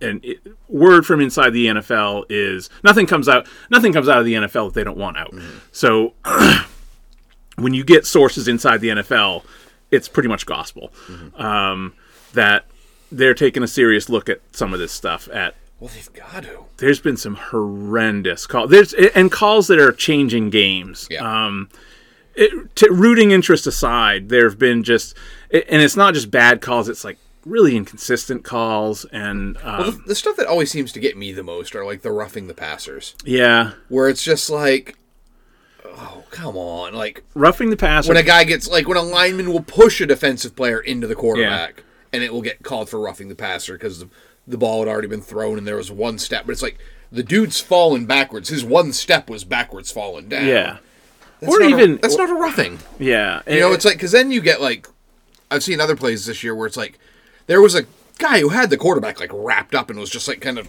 spinning him around. yeah, and the quarterback managed to step make a throw. Yeah. and it's like five years ago that quarterback can't make that throw because he's on the fucking ground. right. But they didn't want to do that because they didn't want a roughing call, so they just kind of held him, and Right. swung It- him around, and it's hard and, with and the some of play these- didn't die. With with the you know the Josh Allen types, the ones that are six four two sixty. That Mm-hmm. Yeah, you gotta like you Yeah. gotta be rough. yeah, uh, yeah, roughing the passer, pass interference, and uh, ineligible downfield. They got to do something about in- ineligible downfield. With the number of teams that are running RPOs, it, ha- it's going to happen, and, it's, and it happens a lot. And there's really nothing you can do about it. Um, if you don't know what an ineligible downfield is, you cannot be blocking anyone on a passing play more than a yard from the line of scrimmage. And on these run pass options, the offensive lineman can't see Yeah. what the quarterback picked. They're assuming it's a run until they see otherwise. Yeah. So a lot of times by the time the ball is released, if it ends up being a pass, yeah, the lineman might be a yard or two yeah. down line. two yards downfield. downfield. Who gives a shit? No, because they're not there to make a catch. Well, eh, they're not there to make a catch, Yeah. and, they're, and they're not there to block a defender while the ball's in the air, which is Yeah. what it's supposed to be keeping, Mm-hmm. th- what it's supposed to be pre- preventing. What you're saying that, that you can't have like all of a sudden eight guys downfield that are eligible for a catch, um, and also you're not supposed to block before a catch has been made. So, like they're calling it on. Guys on the left side of the line when Yeah. it's a screen to the right and stuff. It's just fucking dumb. It's not doing anything. And a lot of times the guy's just standing there. He Yeah. just happens to be, you know, he stands up and sees that it's a pass. Oh, and he's and there isn't even a fucking defender around him. Yeah. Like, what are you doing? What are you calling at that point? It's not. I know that that's the way the rule is written. Change it. It's fucking stupid. It's killing. It's killing drives. Yeah. Uh, which hurts your product. Yep. Um, and I think the NFL is is. And, and pass interference is a fucking mess. No one no one seems to know what No. pass interference is. And I hate the whole well it's the playoffs, let them play. No, it's still not okay to fucking tackle a guy Yeah. while the ball's in the air. Yeah. I understand letting ticky tack thing go things go, but you can't let stuff like that go.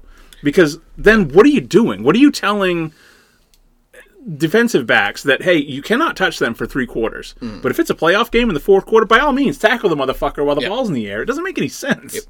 Sorry, I get fired up. No, but it's true because it's again. I don't want to be that old man who was like because I was, I was watching a little thing on Dan Marino the other day because Yeah. he's Dan Marino, Right. Um Dolphins are playing right now. by and the they way. were talking about how he would absolutely torch because they were talking about how- how he had like like when he did 5000 yards in one season it was a big deal Yeah. and people were like he'd probably get like 7500 now Yeah. because you can't touch him i mean he this is a quarterback who once went 17 straight games without getting fucking sacked Yeah. you couldn't sack him in the old rules Right. nowadays For a guy that couldn't run, was slower than Brady. oh jesus yeah oh especially after he blew out his achilles christ you, you could, you just could stand still and you know especially if you got like duper and clayton and those guys who He had the movement skills of a current day Joe Flacco. yeah who who can still fucking zing it, but oof, cannot move. but they were talking about yeah marina would probably get in today's or if he didn't do this every, there'd be a pass interference in every fucking call Yeah. you know like he's a guy who would throw for 7500 yards nowadays Well, and that's why I get. Look, I hate the Cowboys. I, I don't. I don't need to stick up for Troy Aikman, but Mm. it is a very common thing online for people to shit on Troy Aikman when you look at his stats from Mm. 1992, where he threw for like 3,200 yards and whatever. Troy Aikman would throw for 4,500 yards if he was playing today. Troy Aikman didn't have to throw for more than 3,200. well, uh, He had and you fucking get people Emmitt that are Smith, like, guys. yeah, like, what are you talking about? You only, you know, he, he dusts all your records. You don't even have better records than I don't know, fucking Yeah. some uh, current day Carson Wentz. yeah. Troy Aikman would throw for 4,500 yards and 40 touchdowns every year. Yeah. if he was playing today, uh, and I fucking hate that guy. so. Like Michael Irvin would be getting 1,800 yards. yeah, I mean, he, he, yeah, they, they would be, they would be whatever your, you know, top five at their position are doing right now. That's what they'd be doing today if they were playing today. Yeah. Yeah, I saw someone giving Michael Irvin shit the other day. I'm like, motherfucker, that's a Hall of Famer. Yeah. Stop. Stop what you're doing. And he was high on coke most of the time. Yeah, you're fucking right, he was. Uh, and still getting Surprised the guy was not there on defense too. and they haven't done shit since. Uh, God love them. The one good thing Herschel Walker's done for good in this world. we don't get the '90s Cowboys without you, Herschel Walker. Uh, Right. Thanks, buddy. Uh, I also watched uh, the last thing I wanted to just mention before we kind of talk about Devil in a Blue Dress. I watched Del Toro's Pinocchio. Yeah. uh, was a call-in recommendation. nice. Um, I keep meaning to still watch it, and it's uh, every day. I'm like, I should watch that. I'm gonna watch this instead. My my quote for that one, uh, even though sentence structure isn't the best, why does it keep making me do that? Uh, haven't seen the Disney one yet, but good luck and may God have mercy on your soul. Yeah. Uh, c- I hear the Disney remake is dreadful. The Tom Hanks one. Zemeckis. Yeah. Um, I say that. uh, uh, he- he's made some good movies. Yeah. Um, not lately. Classics, no, not lately. Um, but the Del Toro one is uh, it's obviously it's right up our alley. Um, it's very clear. I mean, what can I, the guy likes eyeballs. Yeah. It's a lot of eyeballs. a lot of eyeballs in this movie. Um, it's really good. Uh, it was very, very good. Everyone really liked it. Um, like I said, I, I have not seen the Disney one, but Don't need to. I have a feeling it's uh, it should be embarrassed with itself. I think. Well, I know in that did comparison. win the Golden Globe uh, For Best for, best, for, best Animated? animated Yep. film. Um, again, take with that what you will. I mean, it's stop motion. Yeah. It's Del Toro. It, that's that's what you're getting, and that's very much what it is. Uh, I, I liked it a Mm-hmm. And lot. I'm 100% okay with that. Uh, good cast. Uh, I know it's a story he's wanted to tell for a very, very long time. Ewan McGregor is your narrator. He's Jiminy Cricket. Uh, David Bradley. Once again. Yeah, Christoph Waltz is great. Christoph Waltz is the uh, Man, both Tilda Swinton and Kate Blanchett. I- oh, yeah. Kate. Kate Blanchett is uh, is not noticeable because she is the Oh, just highlight it. where The- she's she's the monkey's voice, uh, which is uh, Christoph Waltz is the the circus, Yeah. the evil circus guy that's in every Pinocchio. good casting. Uh, he's that, and um, Kate Blanchett is his monkey. She has no lines; they're all just monkey sounds. Awesome. Uh, Tilda Swinton has dual roles. She is like the wood sprite, a wood sprite, and who gives Pinocchio life, and she's also deaf. Um, Mm-hmm. David Bradley, if you don't know who that is, he was uh, oh, fuck. Who's the old man that Arya kills in uh, Thrones? oh, He's got all the wives. Cast no, Yeah, not Castor. no, um, uh, shit. River, the River yeah, Run yeah, yeah, guy. yeah, yeah. Not Tully. That She feeds all the. She Yeah. feeds him all his kids. Yeah. Yeah, I know. he- I know. he- I just It's can't him. Ah, remember which which one he was now.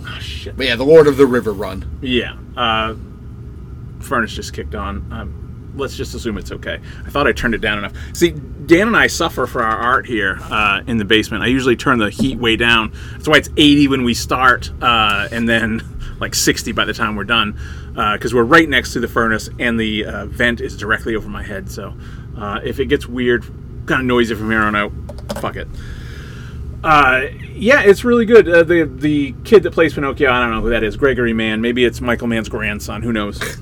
um, but yeah, Christoph Waltz, Tilda Her- uh, Swinton, uh, Ron Perlman is um, he is kind of like uh, um, uh, Pan's Labyrinth. It takes place uh, during uh, fascism time and uh, this time in Italy. Del Toro does love his Italy, his Italian fascists. Yes. Uh, so it, there's a lot of that in here. There's a lot of because it's taking place at that time. He is a uh, Maybe I'll watch that tomorrow because tomorrow is supposed to be an absolute shit of- day. yeah. That's what I hear. So uh, snow and ice. So we'll talk. Maybe we'll talk about that more next week. John Turturro is in it too. I don't even remember who he is.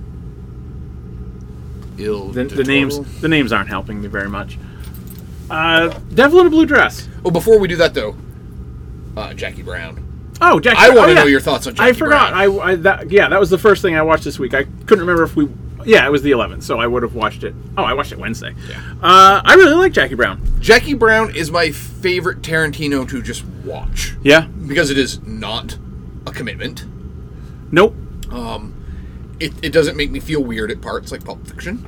Um, it's not four hours long like There's Kill Bill. There's no gimp scene. Yeah, uh, it, it's just a remarkably fun film for me, Yeah, and it's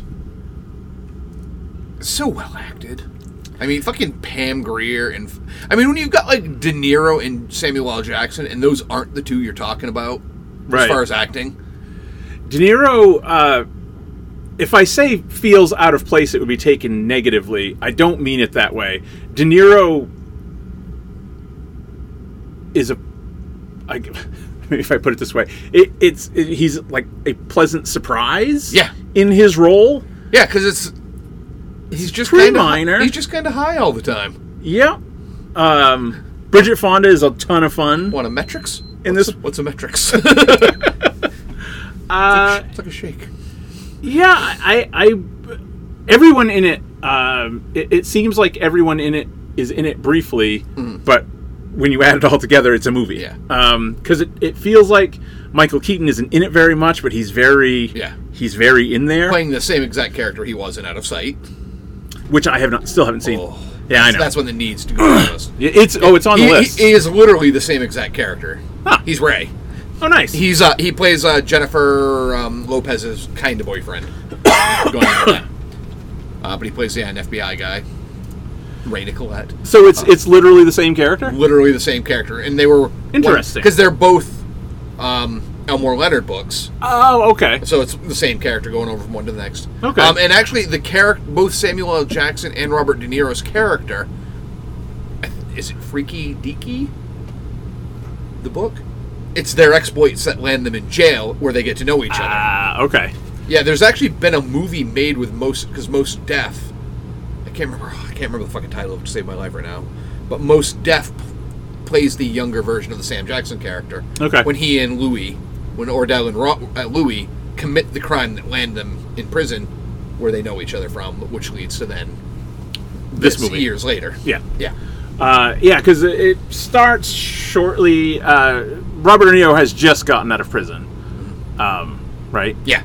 And he sort of works for Sam yeah. Jackson, um, but not like not the way the rest of the people work for Sam Jackson. Yeah. He's And in true like Elmore Leonard fashion, like Sam Jackson's character thinks he's a much bigger deal than he really, really is. yes, yeah, He is a, he is still for the most part a low level hood, yeah, but because he's living the good life, got you know his white girlfriend that's Yeah. purely there for fucking status. right, Um, and sadly, this was one of Bridget Fonda's like, last films before she had her like injuries, um, what happened to her? got in a car accident or something like that. I guess I didn't know that. Yeah.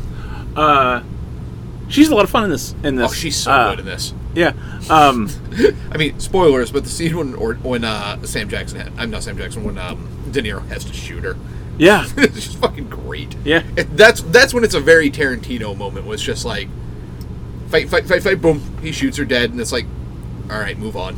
Yeah. and Uh, that's how it, you know he's very matter of fact.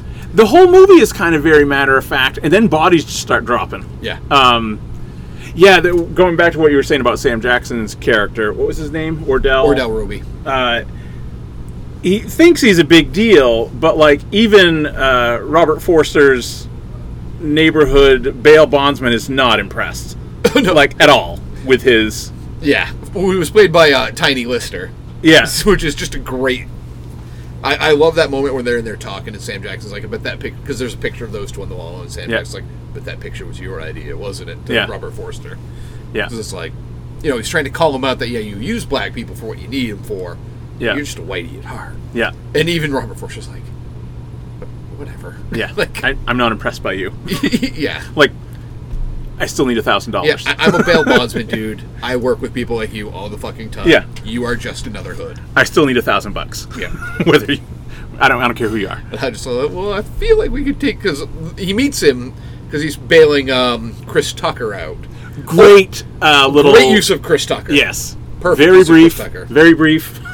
Yeah. Uh, but he bails him out so that he can kill him. yeah, And then Pam Greer, the titular Jackie Brown, gets arrested as well. So he just wants to transfer the bail money from that to that.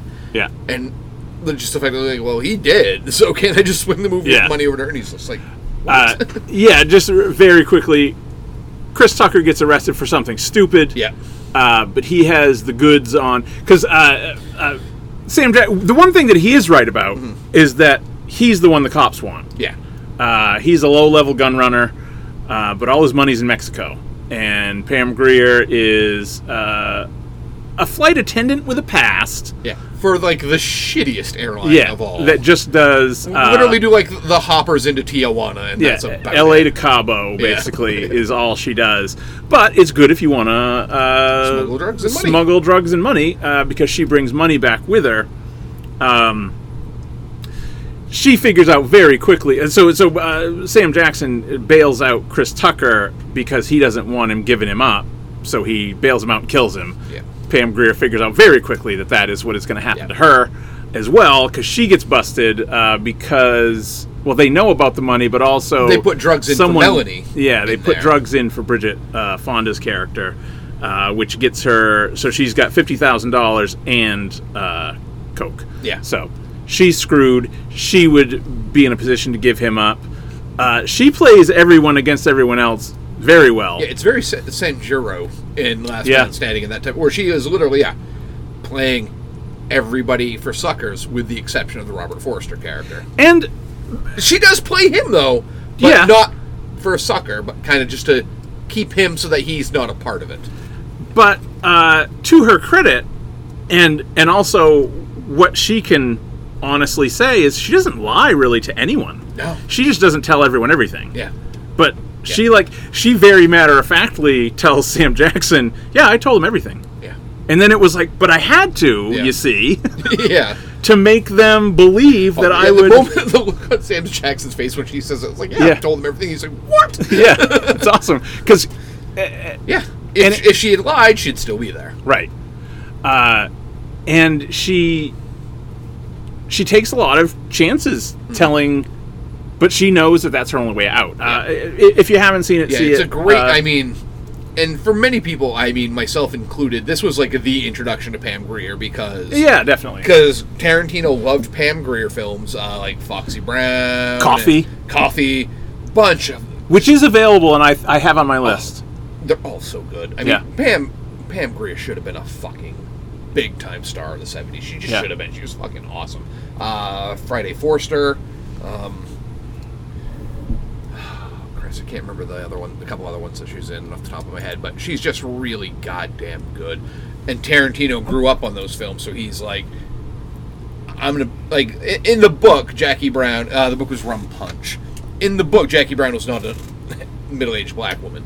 Right. Um, but he was like, "This is a part for Pa- I'm writing this part for Pam Greer, and she's going to fucking kill this." And she did. yeah. Sadly, it did not lead to greater things. It did not lead to like a Travolta type of resurrection. Travolta esque. Uh, same with uh, Robert Forster. He got an Academy and Award nomination for this film. Um, 'cause He was in a couple more things. yeah, he, he's been in things. He, Yeah. he hasn't. I mean, he was in Breaking Bad. Yeah. I mean, he's not been at a loss for work since that until he died. Um, but he was just another one um, that, like, the film that Tarantino always points to is uh, Medium Cool, which was fucking awesome. Uh, if you've, you haven't seen Medium Cool, you No. would like that, I think, because that takes place. Uh, it's about like a photographer during, and it takes place during the Democratic National Convention, and they actually went out during the riots of that to film parts of the movie in the middle of the riot Nice. because they're like, well, shit, this is better than what we could have hoped for. Let's go out and do it. Wow, it was three years ago he died. Yeah. Well, I mean October 2019. Man, it's such a wild amount of films there. Oh, God, God. Could've Hmm. put- Ghosts of Girlfriends Pass. I missed that one in my reconnaissance Put watching. me, myself, and Irene on the list. I believe he was Jim Carrey's dad in that one. I have seen Olympus Has Fallen. Yeah. I've seen El Camino. I have not seen London is Falling. Mulholland Drive is never scre- uh, streaming anywhere, which is kind of upsetting. Might be on Criterion because it's, don't crit- think it's, it it's a is. Criterion film. It's it's not there n- right now, um, or at least it wasn't. Oh. uh, if you ever get the, the desire to watch it, let me know. I have the Blu ray. I mean, it's It on. just got released in 4K, too, so I'm like. yeah, I that's one of the ones I hate. I, I love that Criterion is going to 4K. I hate that they're releasing some stuff that they just released like a year ago. Yeah. on 4K It feels now. it feels too early. early to buy it again. Motherfucker, I just bought that. a haven't year even ago. watched it. Haven't even watched it. Haven't. the Blu-ray yet. Haven't. Uh, Um, yeah. And now I'm like, God damn it! Now I really want to. I want 4K because that's a film that deserves to be in 4K. Yeah. that film's so fucking pretty. And I, I wouldn't have seen it since. Yeah. I remember really liking it. Yeah, Um, that's when I saw it in the theater at at um in Waterville at the Railroad Square. And Yeah. the drive home, we were all like, "What the fuck did we just watch? like, what happened?" Remember when we all thought like Lost Highway was like weird to follow? Uh, all right, Yeah, I, I, I remember not being able to follow any of it, but that it was as very soo- cool. As soon as one person explained something to me, I was like, "Ah," yeah, and it opened it all up.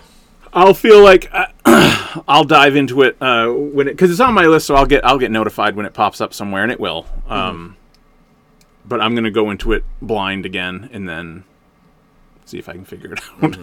All I can remember is the lesbian scene, which Well, yeah, I mean, if you're gonna it remember was a one, thi- hell of an introduction to Naomi Watts. if you're gonna remember one thing, Yeah. uh, remember the Naomi Watts lesbian scene. yeah, because Forster was the detective. Him and Br- Brent Briscoe were the two detectives. Mm, I believe you. Yep. I, I don't remember. uh, yeah. Also, an so- alligator. Yeah. what is that? Oh, Oh, it's a alligator. Film about a giant alligator. I'm guessing it's about an alligator. Yeah. Oh, he's in Black Hole too. Forgot about that. Black hole looks like a. Uh, yeah, it looks. I gotta like, looks, rewa- I gotta looks watch like it took that. place. Looks like it was filmed. Not. Did you long not watch that after- as a kid? I don't think so. That was a. I watched it like once and it was really fucking weird. Like it's a, you know, it's it was one of Disney's like attempts at making like a little more adult motion picture. Yeah. Like teenage, and it's just fucking weird, really weird. Well, I, I haven't seen that in probably thirty years. Still had this had the sto- the re- the si- the storyboard record though, the storybook record.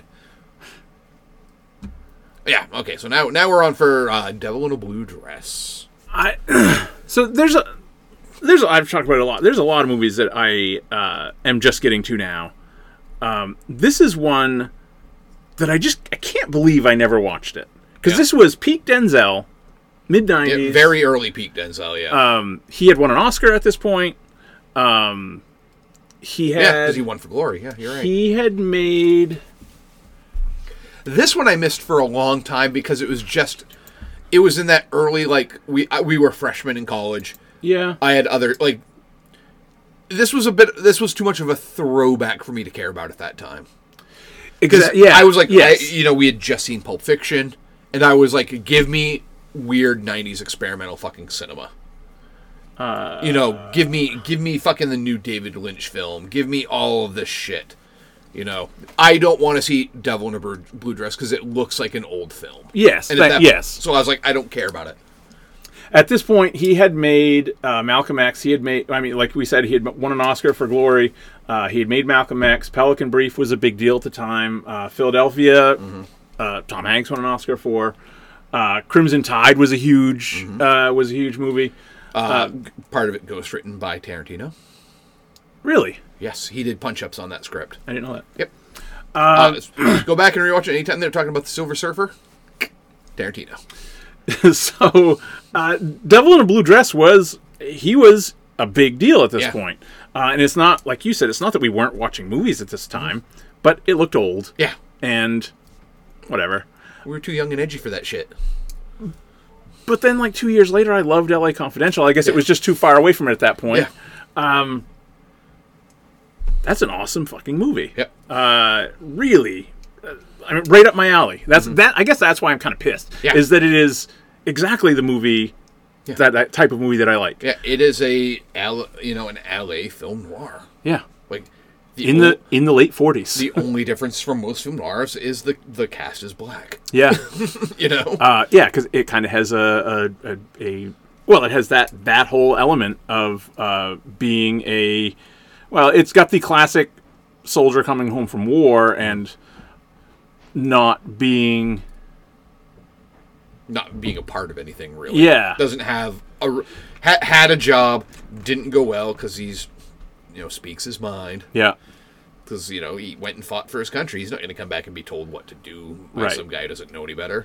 and You know, owns his own house, which is like a big huge deal. Yeah, but is still you know looked down upon. right.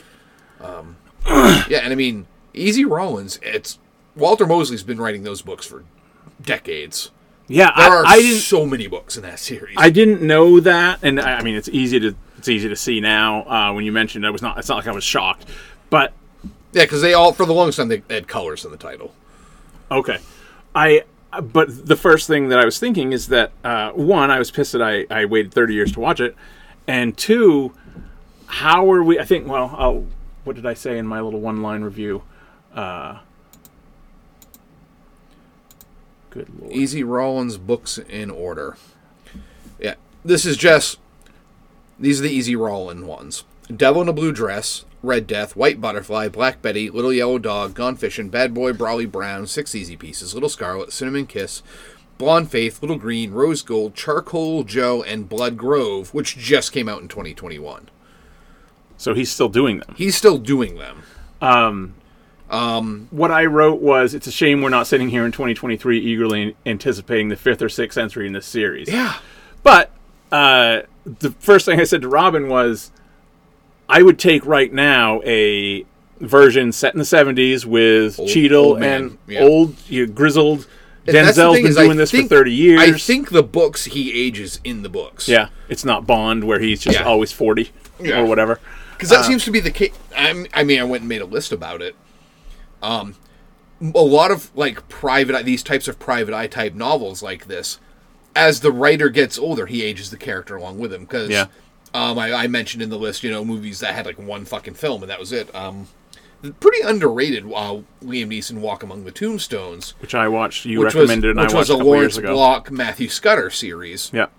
It's weird that they started like kind of in the middle for his books. Yeah, because I, uh, The after Sins of watching. the Father was the first one. yes, that and that's the one that I've read. Yeah. Uh, was that one after watching Yeah. Walking the Tombstones. and that only got one. And they'd done eight million ways to die in the eighties, like with Jeff Bridges, Right. Which again, so technically that series has had two, but I don't count that because it's decade, you know, over two decades apart with two Right. different actors. And again, eight million ways to die, like the fifth or sixth book, I think. Yeah. Uh, but yeah, that character has aged all along. So it's like, fuck, if you'd been making these movies, you could be on like a sixth or seventh one now, and you wouldn't have to change much because the Right. character has aged. Same with um, uh, the Dennis Lehane series um, that Gone Baby Gone is part of. Yeah, the the uh, Yeah, uh, what are Gon- they? The Generos. Yeah. Uh, Gone Baby Gone's like the third one, but the one thing I kind of hope they do is there is a later book that Lehane put out, like, God, probably five years ago now, that takes place with the little girl from Gone Baby Gone,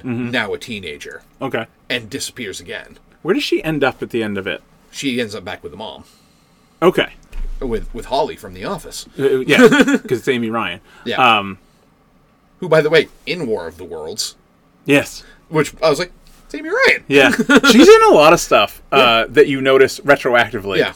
Like, ah, there she is. Yeah, she had that one scene. Cool. but yeah, she. Uh, so I would love to see them kind of go back to Gone Baby Hmm. Gone because I mean, in in the book series, th- like those two characters broke up after that part. There's still like two more books in that particular. Cause there's like, Don't five- they in the movie? Yeah. Yeah. Yeah, in in the fourth and fifth book, it's them still kind of fun- trying to function. Sure. like he's he's just running it now with her still in the peripherals, Right. and it's a neat series of books. I cr- cranked through them all in like a couple months when I, after I'd read Gone Baby Gone, I went back and started at the beginning and went through. Yeah. But again, why didn't they make a follow up to that? I mean, Yeah. maybe not Affleck didn't want to, but it's just it's so weird that especially in a society now in like how Hollywood ops where they're always trying to make a franchise. Right. Here's shit that comes with a franchise already fucking attached.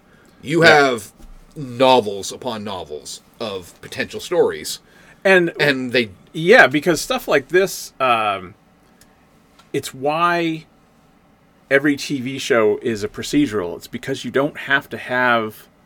You get a new story every week. You get Yeah. it. There's just Just do a new crime. Yep. Um, same thing. That same reason that there's a billion hospital shows. Have a new case. You know, uh, it's Mm-hmm. I, I know. Same reason that like Chicago now has a fire show, a God. police Oh show, my an God. emergency show. there are so uh, I say it every football season because that's my only Yeah. experience with network TV, and it also coincides with new shows. Yeah.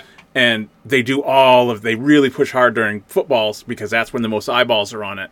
So like it is, it is a joke every week Mm-hmm. that like I'll, I'll yell out to Robin, Robin, there's a fucking NCIS crossover that's going to involve all seven of them coming Yep. together together or whatever, and then I'll be like, oh wait, nope, that's CSI. Sorry, the NCIS crossover is going to be next week or whatever. Yeah. It's fucking crazy. They're they're just all the same show, and then like you said, there's like a nine one one Lone Star, and f- I don't. Oh my, it's just never ending. Yep. Uh, that and then uh, whatever the dumbest 30 Rock style uh, reality show you can think of exists today. Oh, yeah. like MILF Island. Is MILF is Island happening. is, it, it pretty much is. There is a pretty much what they in Yeah, it's just not the- 2008 It's just not like the fourteen-year-old. right, but it's close, Dan. They're like Yeah. 22 year old dudes with like their moms or whatever on Yeah. it's everything that Tina I saw Fey- that for that, and I was like, "Oh my god, it's MILF MILF Island. is happening." I can't remember what the actual show was called, but it's not far away from MILF Island. We're so close to Seinfeld vision.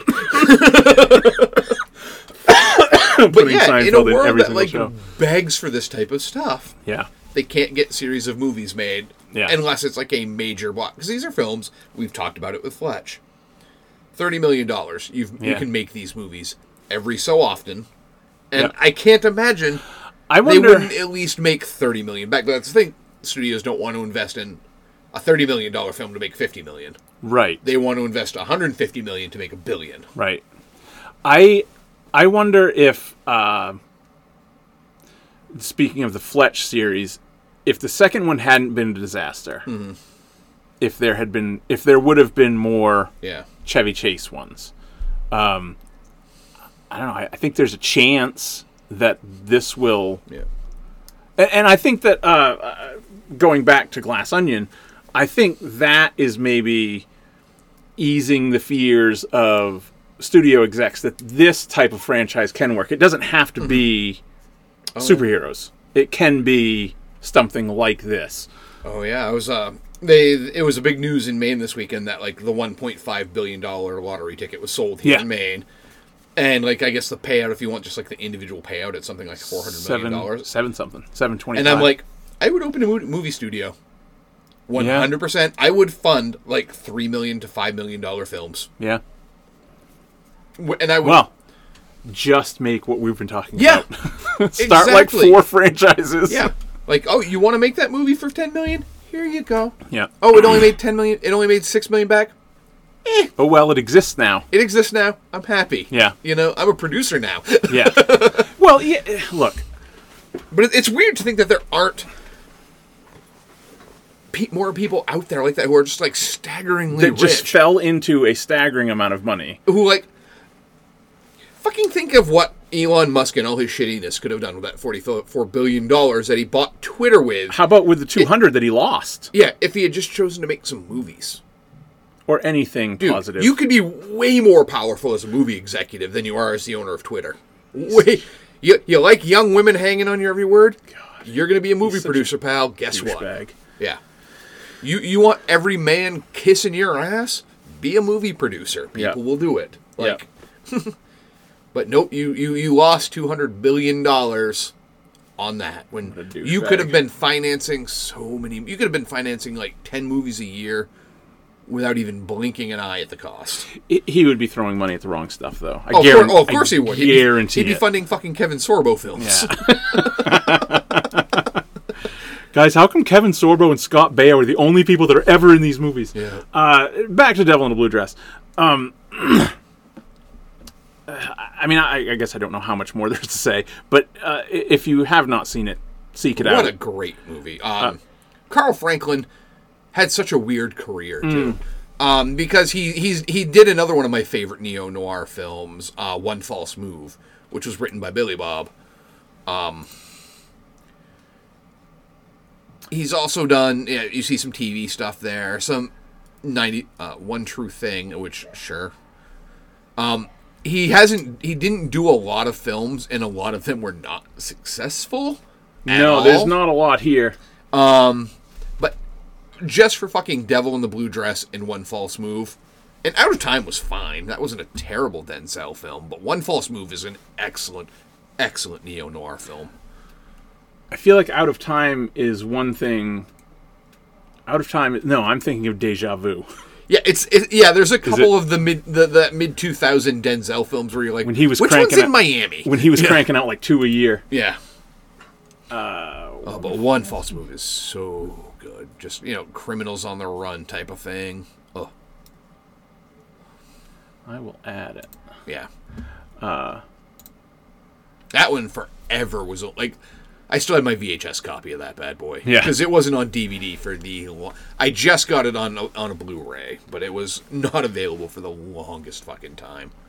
Devil in a Blue Dress is very. Uh, I mean, it's a period piece. Obviously, it takes place in 1948, but uh, it's also mu- very much of its time because uh, Jennifer Beal. Jennifer Mills is popular. She had a, a shelf life of flash dance. To, I mean, she was kind of out at this point. Yeah, she had Uh, a couple yeah mid '90s films where she was in. Yeah, But yeah. Um, I always Cheadle. liked her. Cheadle's great. Oh. so great in this. And, and this is like early fucking Cheadle. yes, this Um, is young Cheadle. I actually I started watching on the Criterion. There's like a 35 minute interview between Carl Franklin and Cheadle. I watched about 10 minutes of it yesterday. Yeah. It's really good because apparently Cheadle had worked on his um like PhD like doctorate film or whatever film BFI AFI film whatever yeah, um, and had they had had fun, but he didn't think he was right for the role for this because what's that second one there? he hadn't done much of anything. This is this year. Punk. That's that's Carl Franklin's student film Okay. because oddly enough, like Denzel's like ten years older than him, I believe that so so he didn't think he thought the age was too far apart for them to be like for them to be friends. pals. Yeah, So not realizing that Den- Denzel's like I'll just play it ten years younger. yeah. and you know, so uh, apparently they met in like a doctor's office, like him and Franklin, just randomly. And Franklin's like, "You need to come read for this role. Come fucking read for this role." Um, and he did, and it was really good. Yeah, he was briefly in Hamburger Hill. I don't remember him in Colors at all. I, I'm guessing. Roadside Profits looks like a 100% early 90s film just from that fucking cover. Yeah. Uh, Uh, just looking at this, having not seen, I don't remember him in Things to Do in Denver When You're Dead, but that had a huge cast. of I, I'm guessing Devil in a Blue Dress was his biggest role to date people. I would imagine so. when he was. I mean, just looking at the yeah, eight that are thankfully that he before had it. Volcano in '97. Volcano. Uh, I'm a Dante's Peak man myself. I saw them both in the theater. Both awful, awful. But uh, Dante's Peak is the Pierce Brosnan one, right? yeah. That one is hilarious. Volcano's Tommy Lee Jones. Uh, also very funny, but uh, both just brutal. Oh. He might be my favorite part of Boogie Nights. He really he might be. Yeah. I love him in Boogie Nights. And fucking out of sight. Out of sight, he is scary. If you like him as Mouse, you will fucking love him in Out of Sight because he is a hard fucking man in that. Did they remake Failsafe in 2000? I believe they did. Ooh, I don't know, man. Should I watch that? I didn't know that existed. Walter Cronkite is in this movie, Dan. As himself. Fucking right. I've never Dreyfus- seen it. Dreyfus is in the Fonda role. I feel like that was a TV movie, Noah Wiley is in the uh, Mo- mainly guy 'cause- from Genie. mainly because Noah Wiley's in it. Who is the? Uh... Oh my! They got Hank Azaria in the uh, cr- in the um, uh, Mathau role. I'm curious. Huh? I'm like I, Stephen I, Frears. That I mean, that was r- 19, no, 2000. Yeah, so that was after like um, the Grifters and stuff. That would have been right around Very Pretty Things. I'm kind of uh, taken aback here. Um, Yeah, because that was after High Fidelity. That was right around the same year as High Fidelity. Because I think High Fidelity was like 2001, 2002. so grifters, uh, then Hero, which was awful. Yeah. Mary Riley. Mary Riley, which was boring. Mm-hmm. High Fidelity, which I just didn't like. I don't like a lot of these movies, Dan. I'm not gonna lie to you. Uh, yeah, so it would have been Pretty fail Thi- Dirty safe. Pretty Things was good. Okay, I'll take your word for it. Yeah, Frears is weird, or he's done a lot of. Is he stuff British? Uh, that- yeah, oh yeah, he's very British. Okay, I was gonna say there's an awful lot of British shit on here. yeah, Okay. Oh, he looks very British. That's a Yeah. Mm-hmm. great uh, yeah. headshot. He looks like he just crawled out of a dumpster. And doesn't st- he? And sneering at you. With the, what the fuck are you looking at? Are you taking my picture right now? Uh, interesting. I'm gonna put it on the list. If it pops up somewhere, I will There you watch go. it. And I'm almost a morbid curiosity. Yeah. because that's a really good cast. I mean, it's got a 3.4 rating, It does. It's got a surprise, and they're all heavily in the uh, right in the mid. right in the middle, which is Usually a good sign. Yeah. that it's that it is That it's just a- indeed a mid-level movie. yes, right. Uh, I'm I'm I'm interested. Um, color me interested in the 2000 remake of Failsafe. Uh, anything else? What else we got? Um, oh, uh, tonight oh yes, I forgot. on I, HBO. I, I meant is- to mention it as is soon as the I s- premiere of The Last of Us, as soon Ah. as I saw your shirt. um, which is the first time I'm going to be excited for like Sunday night HBO in since a long the- time. since like the third episode of the last season of Game of Thrones. Yeah, either mean- that. I don't remember which came first. That first season of Westworld was kind of weekly viewing. That was before the final season Okay. of Game of Thrones. Yeah, Yeah, uh, yeah. This, I'm a little bit. I, I like have a little bit of nerves, but they've been like um, everything I've seen looks so yeah. Oh, good. yeah, and the the reviews have been overwhelmingly. I haven't positive. seen a single review yet. I It been is trying not to. It's still sitting at 100 uh, percent on Rotten Tomatoes. Um, there are. see the I mean, if you played the game, it's I, it's very faithful to the Yeah. game. There are obviously a lot of shots that are taken right from the game. Oh, yes. Um, the real like test for me will be how Andrea watches it tonight because Hmm. she's excited for it because she has seen me play parts of the game. Yeah. because she was always very like I showed her like the opening Yep. sequence of the game. Right. and she was like, "Oh, this is really cool." Yeah. and then she would watch me play it randomly. So like she will be a big like if she thinks it's awesome, I'll be like, "Okay, this is gonna be big. Then this is gonna be Yeah. popular because she's not us who fucking just love these games." And the the big adjustment that you have to make of uh, someone coming from playing the game is that you you have to realize there's not going to be as much combat Yeah. because like the combat's there as the game mechanic. Yeah. this is basically just the cutscenes. Um, I, I guess there are entire episodes where you don't see a single clicker, which is totally fine. Good. I don't want that all the time because Uh, yeah. again, one of my favorite parts of the game was when they were in Pittsburgh. Yeah. and it was people that were the worst part of it. Oh yeah, yeah, I like the fact that there were parts of the game where it was not the clickers that were the shit you needed to worry about. Right. It was other people. yeah, 'Cause- I, I mean, because it was game mechanics, you had to play the game differently. yeah. A little bit. But Uh, and I, I like that because you don't have to spend time with all that combat. You can go even. Uh, I saw a thing with Neil Druckmann that he was just really thrilled that he could like dive deeper into. You get way more of uh, Bill, which is who is played by Nick Offerman. I know. I Mm-hmm. uh, love that. So if you've played the game, the whole Bill storyline, you get well a whole episode is basically what you're reading in the notes. Yeah. uh, I, and it's like episode four or five or Oh, wow. whatever is is basically the story behind what you're reading. Uh, so you get Bill and Frank's whole story, Mm-hmm. um, which uh, is great, and I, I love that they were able to. Because a lot of things don't translate well because once you take the gameplay mechanic away from it, the story is so thin Yeah. that there isn't there isn't much there. There isn't much to Resident Evil, even though, Yeah. despite what you may think, because they've made like six movies or Yeah, the however, majority of your game is you're looking around searching for shit. yeah, This is- there's not going to be an entire episode with her running around looking for parts to build something. Right. You know, that's look, just scissors. Look, there's a lot of broken scissors around here. A lot exactly. of broken scissors in that world. I'm going to spend the next hour and a half looking for a baseball card. you know. Why are there just bags of sugar? and why are they next to gunpowder? Uh, yeah. Uh, so I, I'm- I'm glad that there, the the world is deep enough that, Yeah. and plus it's it's from the the showrunner is it's not just Neil Druckmann, it's also the guy that made Chernobyl, uh, Craig Matson, which I still to this day. It's maybe the best TV show I've ever Yeah, seen. it's one, and it, without a doubt, it's one of the biggest surprises. Yeah, Because like I, yeah, I, had I had n- n- no real desire to watch. Me that. neither. Especially because it came out right around the time as Watchmen, and like Watchmen got all the attention. Yeah. But it's like, fuck, that was really goddamn damn good. I know it kind of gets a. I, I should look at it differently. Like you can't look at it the same way you would look at like something like Breaking Bad, where it was five seasons. Chernobyl was very much six episodes, and you're done. and you're done.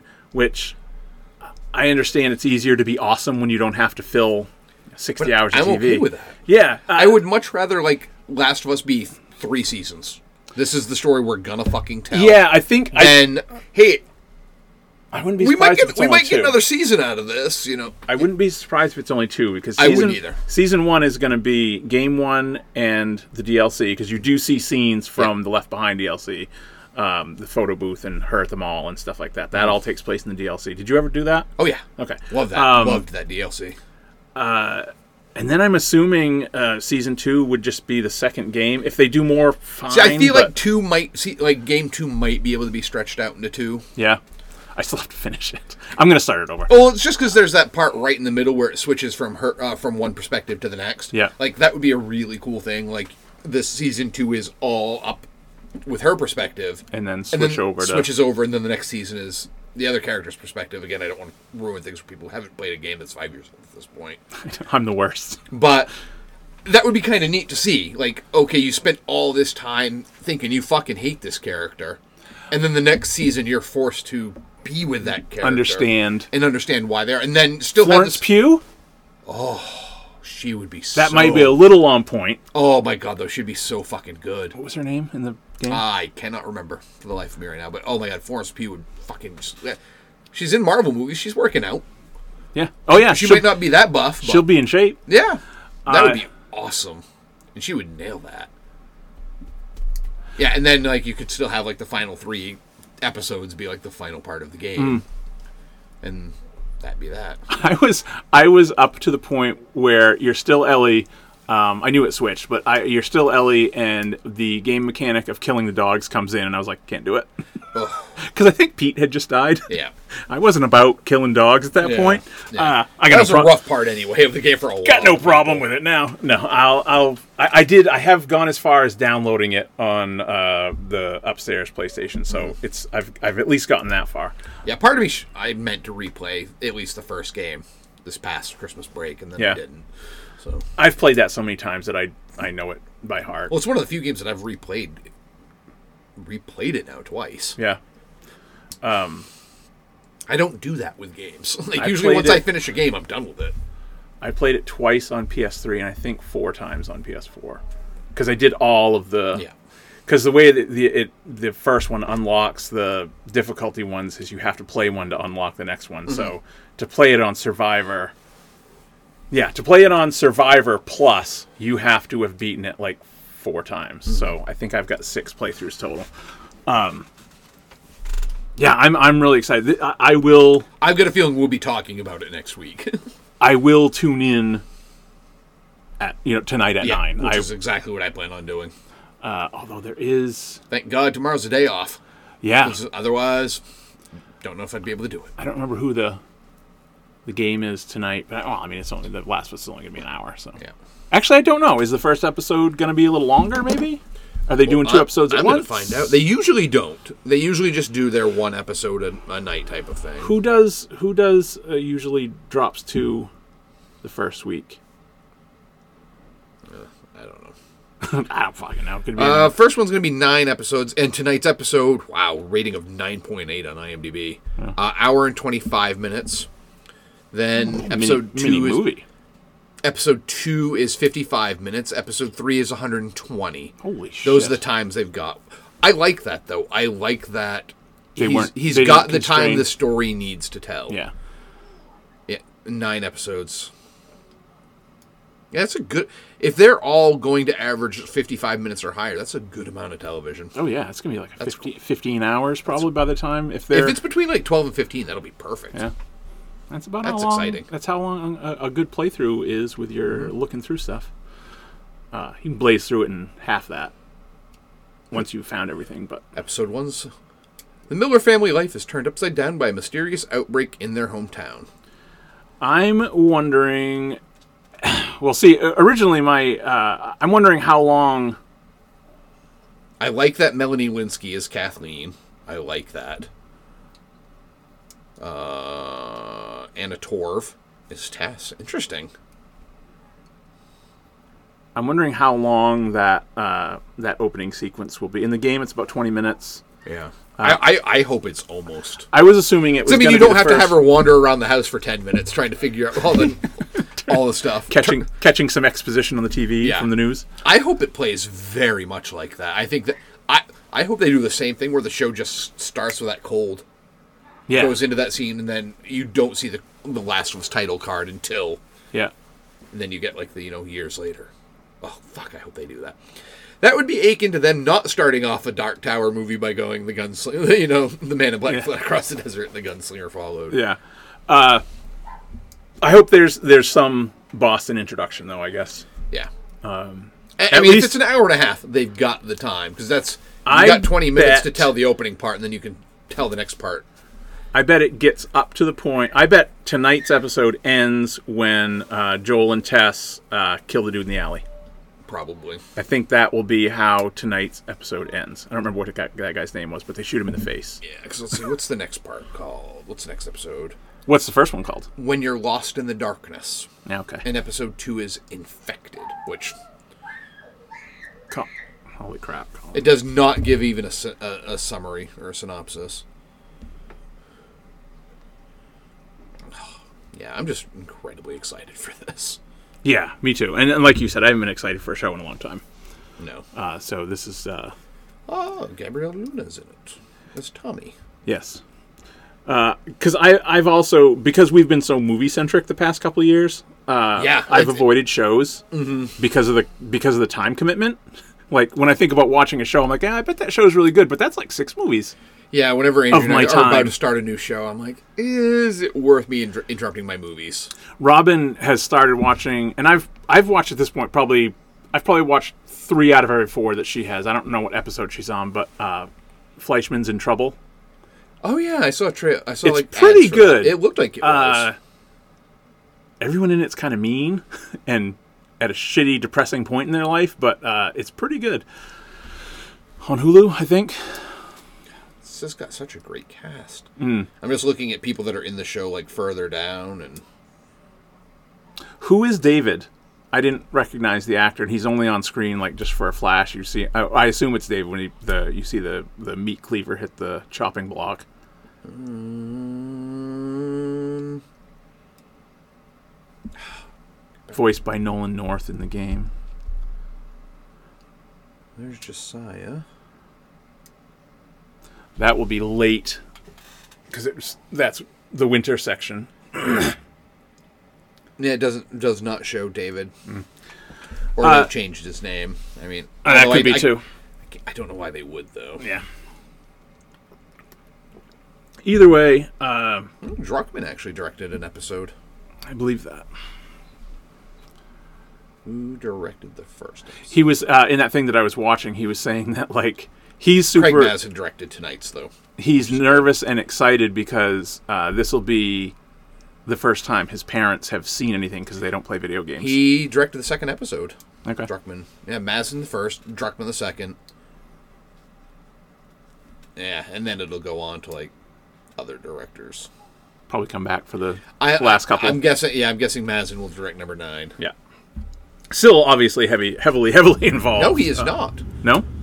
He's not listed as the director for number nine. Ali Abbasi is the director for the last two. Who is Ali Abbasi? What has he done? Stuff I have not seen.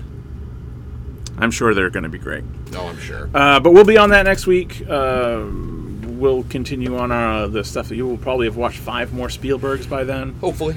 Other than that, we got anything else? No. Awesome. Talk to you next week then.